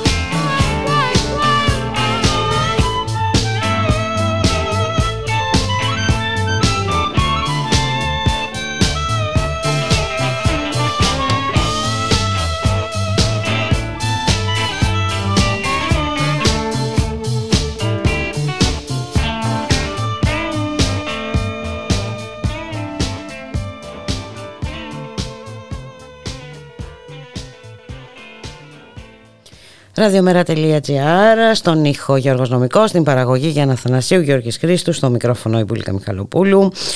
Σε εκρηκτικά επίπεδα έχει φτάσει η ακρίβεια στην αγορά, παροδία το καλάθι του νοικοκυριού. Να καλωσορίσουμε τον κύριο Απόστολο Ραυτόπουλο, πρόεδρο της Ένωσης Εργαζομένων Καταναλωτών Ελλάδας. Καλό μεσημέρι, κύριε Ραυτόπουλε. Καλό μεσημέρι σας και τους ακροατές σας. Καλή χρονιά να έχουμε, δεν έχουμε ξαναπεί. Καλή χρονιά σε όλο τον κόσμο. Με υγεία, ναι, για να μπορούμε να αντιμετωπίσουμε όλα αυτά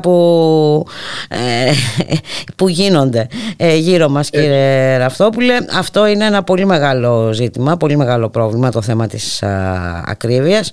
Και όπως καταγγέλλεται, ήδη τα προϊόντα που έχουν μπει στο καλάθι του νοικοκυριού είναι αυξημένα κατά 70%. Αυτό είναι αλήθεια. Και τα επώνυμα και τα ιδιωτικής ετικέτας σε μικρότερο ποσοστό, βέβαια, όλα έχουν αυξηθεί. Από εβδομάδα σε εβδομάδα τα προϊόντα αυξάνονται. Τα τρίτα τα οποία κάνουν είναι τη μία εβδομάδα να μειώνουν την τιμή, να βγαίνουν από το καλάθι, να διπλασιάζουν την τιμή και να ξαναπαίρνουν την επόμενη εβδομάδα με τη διπλάσια τιμή μέσα στο καλάθι του νοικοκυριού. Μάλιστα. Συνολικά.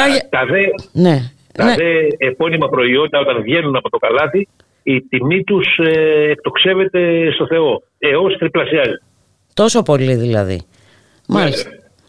Έχουμε για παράδειγμα αυγά τα οποία μέσα στο καλάθι του νοικοκυριού είχαν 1,32 και όταν βγήκαν από το καλάθι του νοικοκυριού πήγαν 3,24. Παρακαλώ. Μιλάμε για αύξηση που υπερβαίνει το 100%.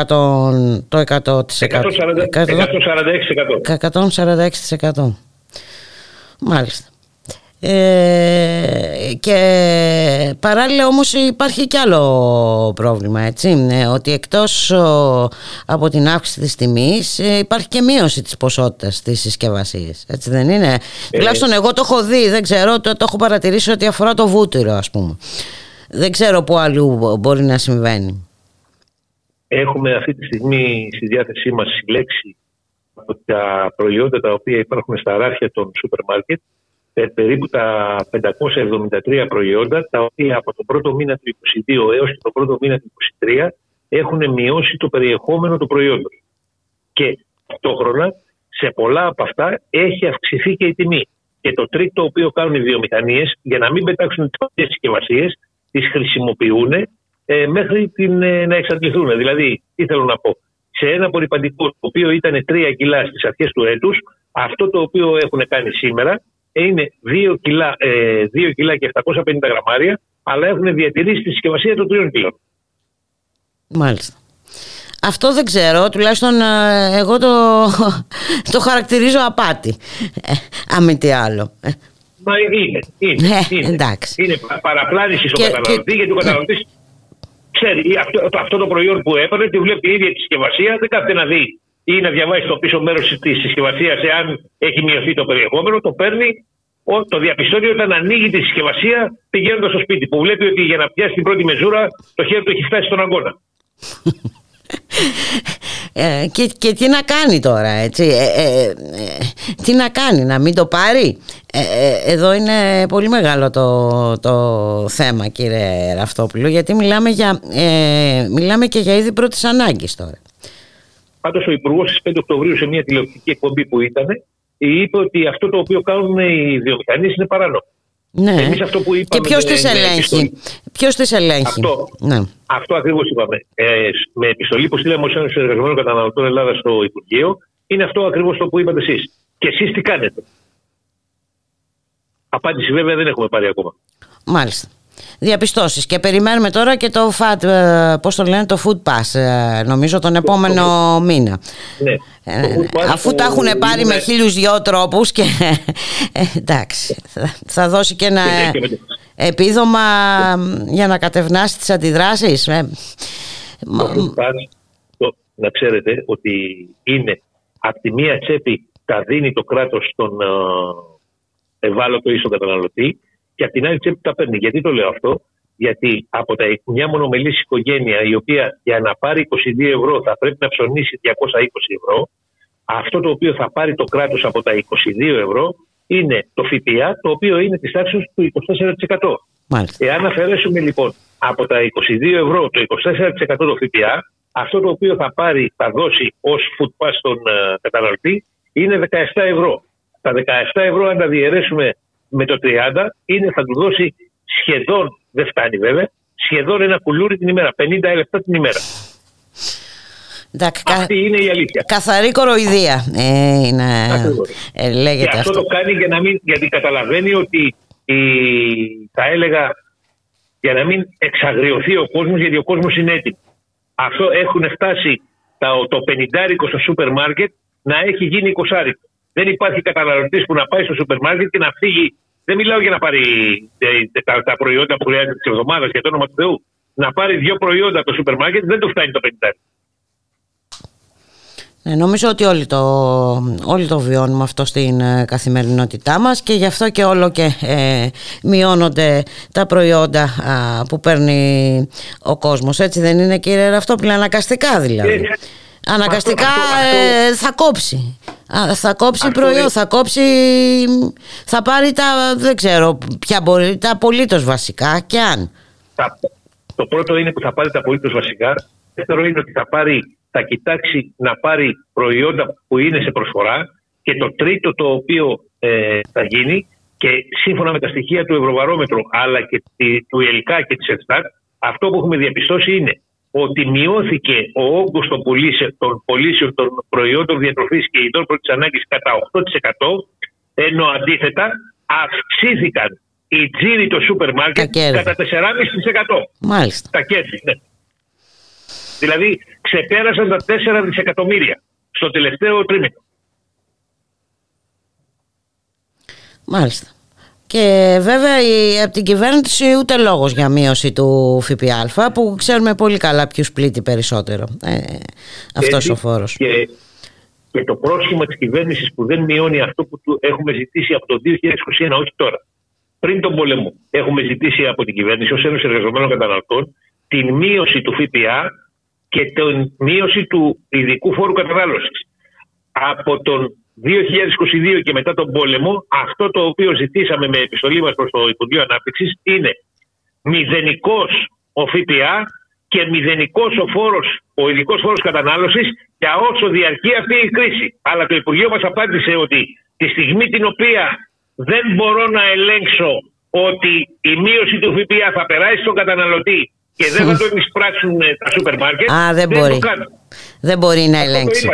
Μάλιστα. Μάλιστα. Δεν μπορεί ή δεν θέλει, κύριε Ραυτόπουλε. Γι' αυτό υπάρχουν οι ελεγκτικοί μηχανισμοί, οι οποίοι είναι αδρανείς. Ο ελεγκτικός μηχανισμός του Υπουργείου Ανάπτυξης, 80 ελεγκτές για 985.000 εμπορικές επιχειρήσεις. Μάλιστα. Δηλαδή αντιστοιχεί ένας ελεγκτής για κάθε 12.312 επιχειρήσεις. Ένας αστείο. Τι θα κάνει η κυβέρνηση? Έχει εφεύρει το τέχνασμα το να στείνει πλατφόρμες και να λέει κατά το τηλεφωνικό κέντρο 1520 πάτε καταναλωτές και κάντε την καταγγελία σας. Δηλαδή να γίνει ο καταναλωτής ελεγκτής στη θέση του ελεγκτή του κράτους. Μα και να καταγγείλει. Τι σημαίνει αυτό? Η καταγγελία θα πρέπει να έχει κάποιο μέλλον. Αν δεν έχει αντίκρισμα αυτή η καταγγελία, για ποιο λόγο να γίνει, ας πούμε? Απευθύνθηκε μια καταναλώτρια στην Ένωση εχθές, η οποία πήγε και αγόρασε μια φόρμα για το παιδί της. Όπου αυτό το οποίο διαπίστωσε, ενώ η αναγραφόμενη τιμή ήταν με έκπτωση 30%, διαπίστωσε η γυναίκα ότι ήταν πιο αυξημένη η τιμή από ό,τι πριν κάνει την έκπτωση. Και πήρε το 15-20 και το είπε. Και η απάντηση του 15-20 ήταν ότι για να το πιστοποιήσουμε αυτό το οποίο μας λέτε, να μας φέρετε μία φωτογραφία πριν που είχατε δει την τιμή και την τιμή που έχει τώρα. Δηλαδή να γίνει ο καταναλωτής και φωτογράφος.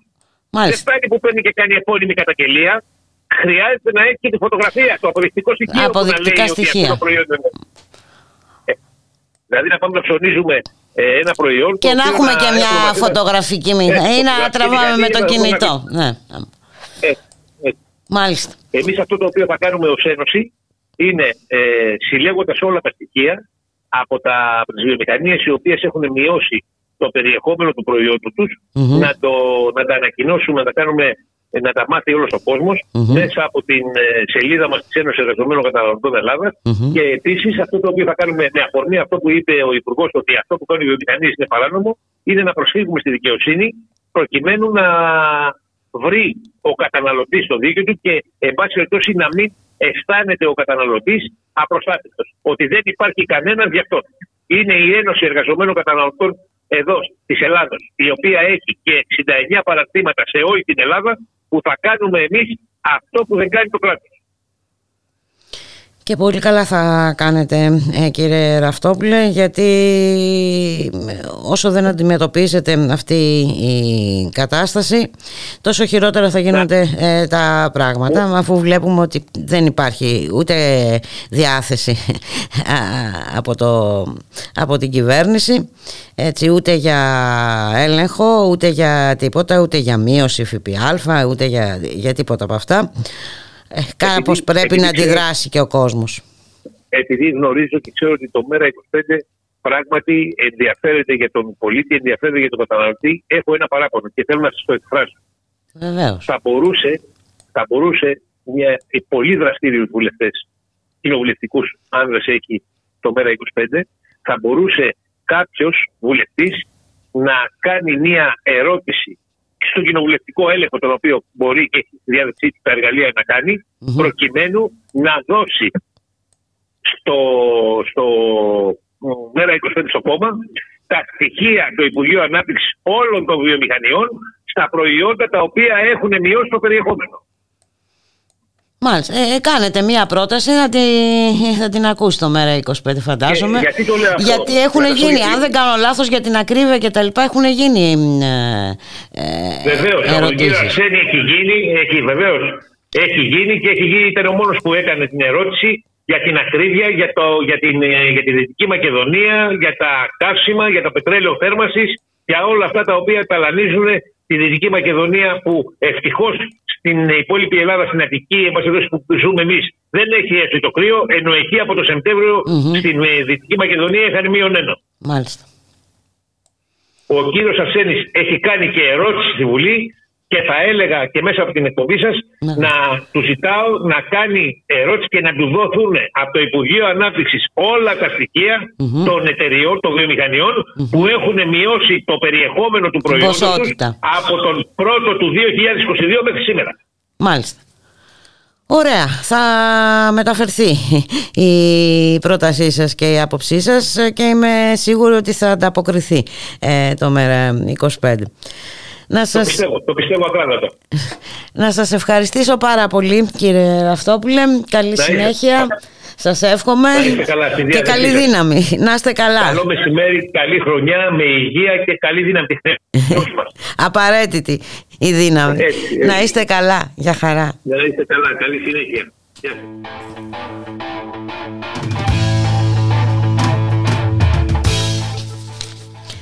Και εδώ ήρθε η ώρα να σας αποχαιρετήσουμε, να σας ευχηθούμε, να είστε όλες και όλοι καλά. Καλώς εχόταν των πραγμάτων, θα τα ξαναπούμε αύριο στη 1:00. Γεια χαρά.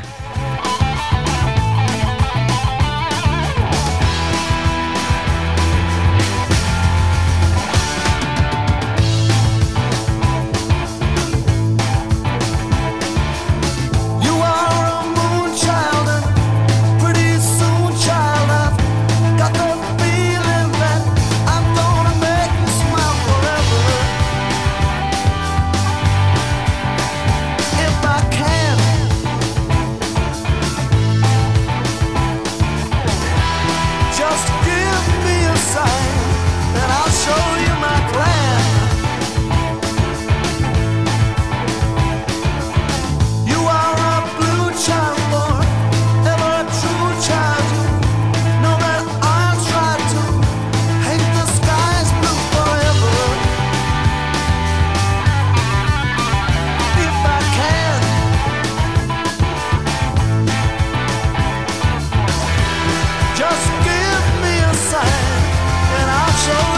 plan.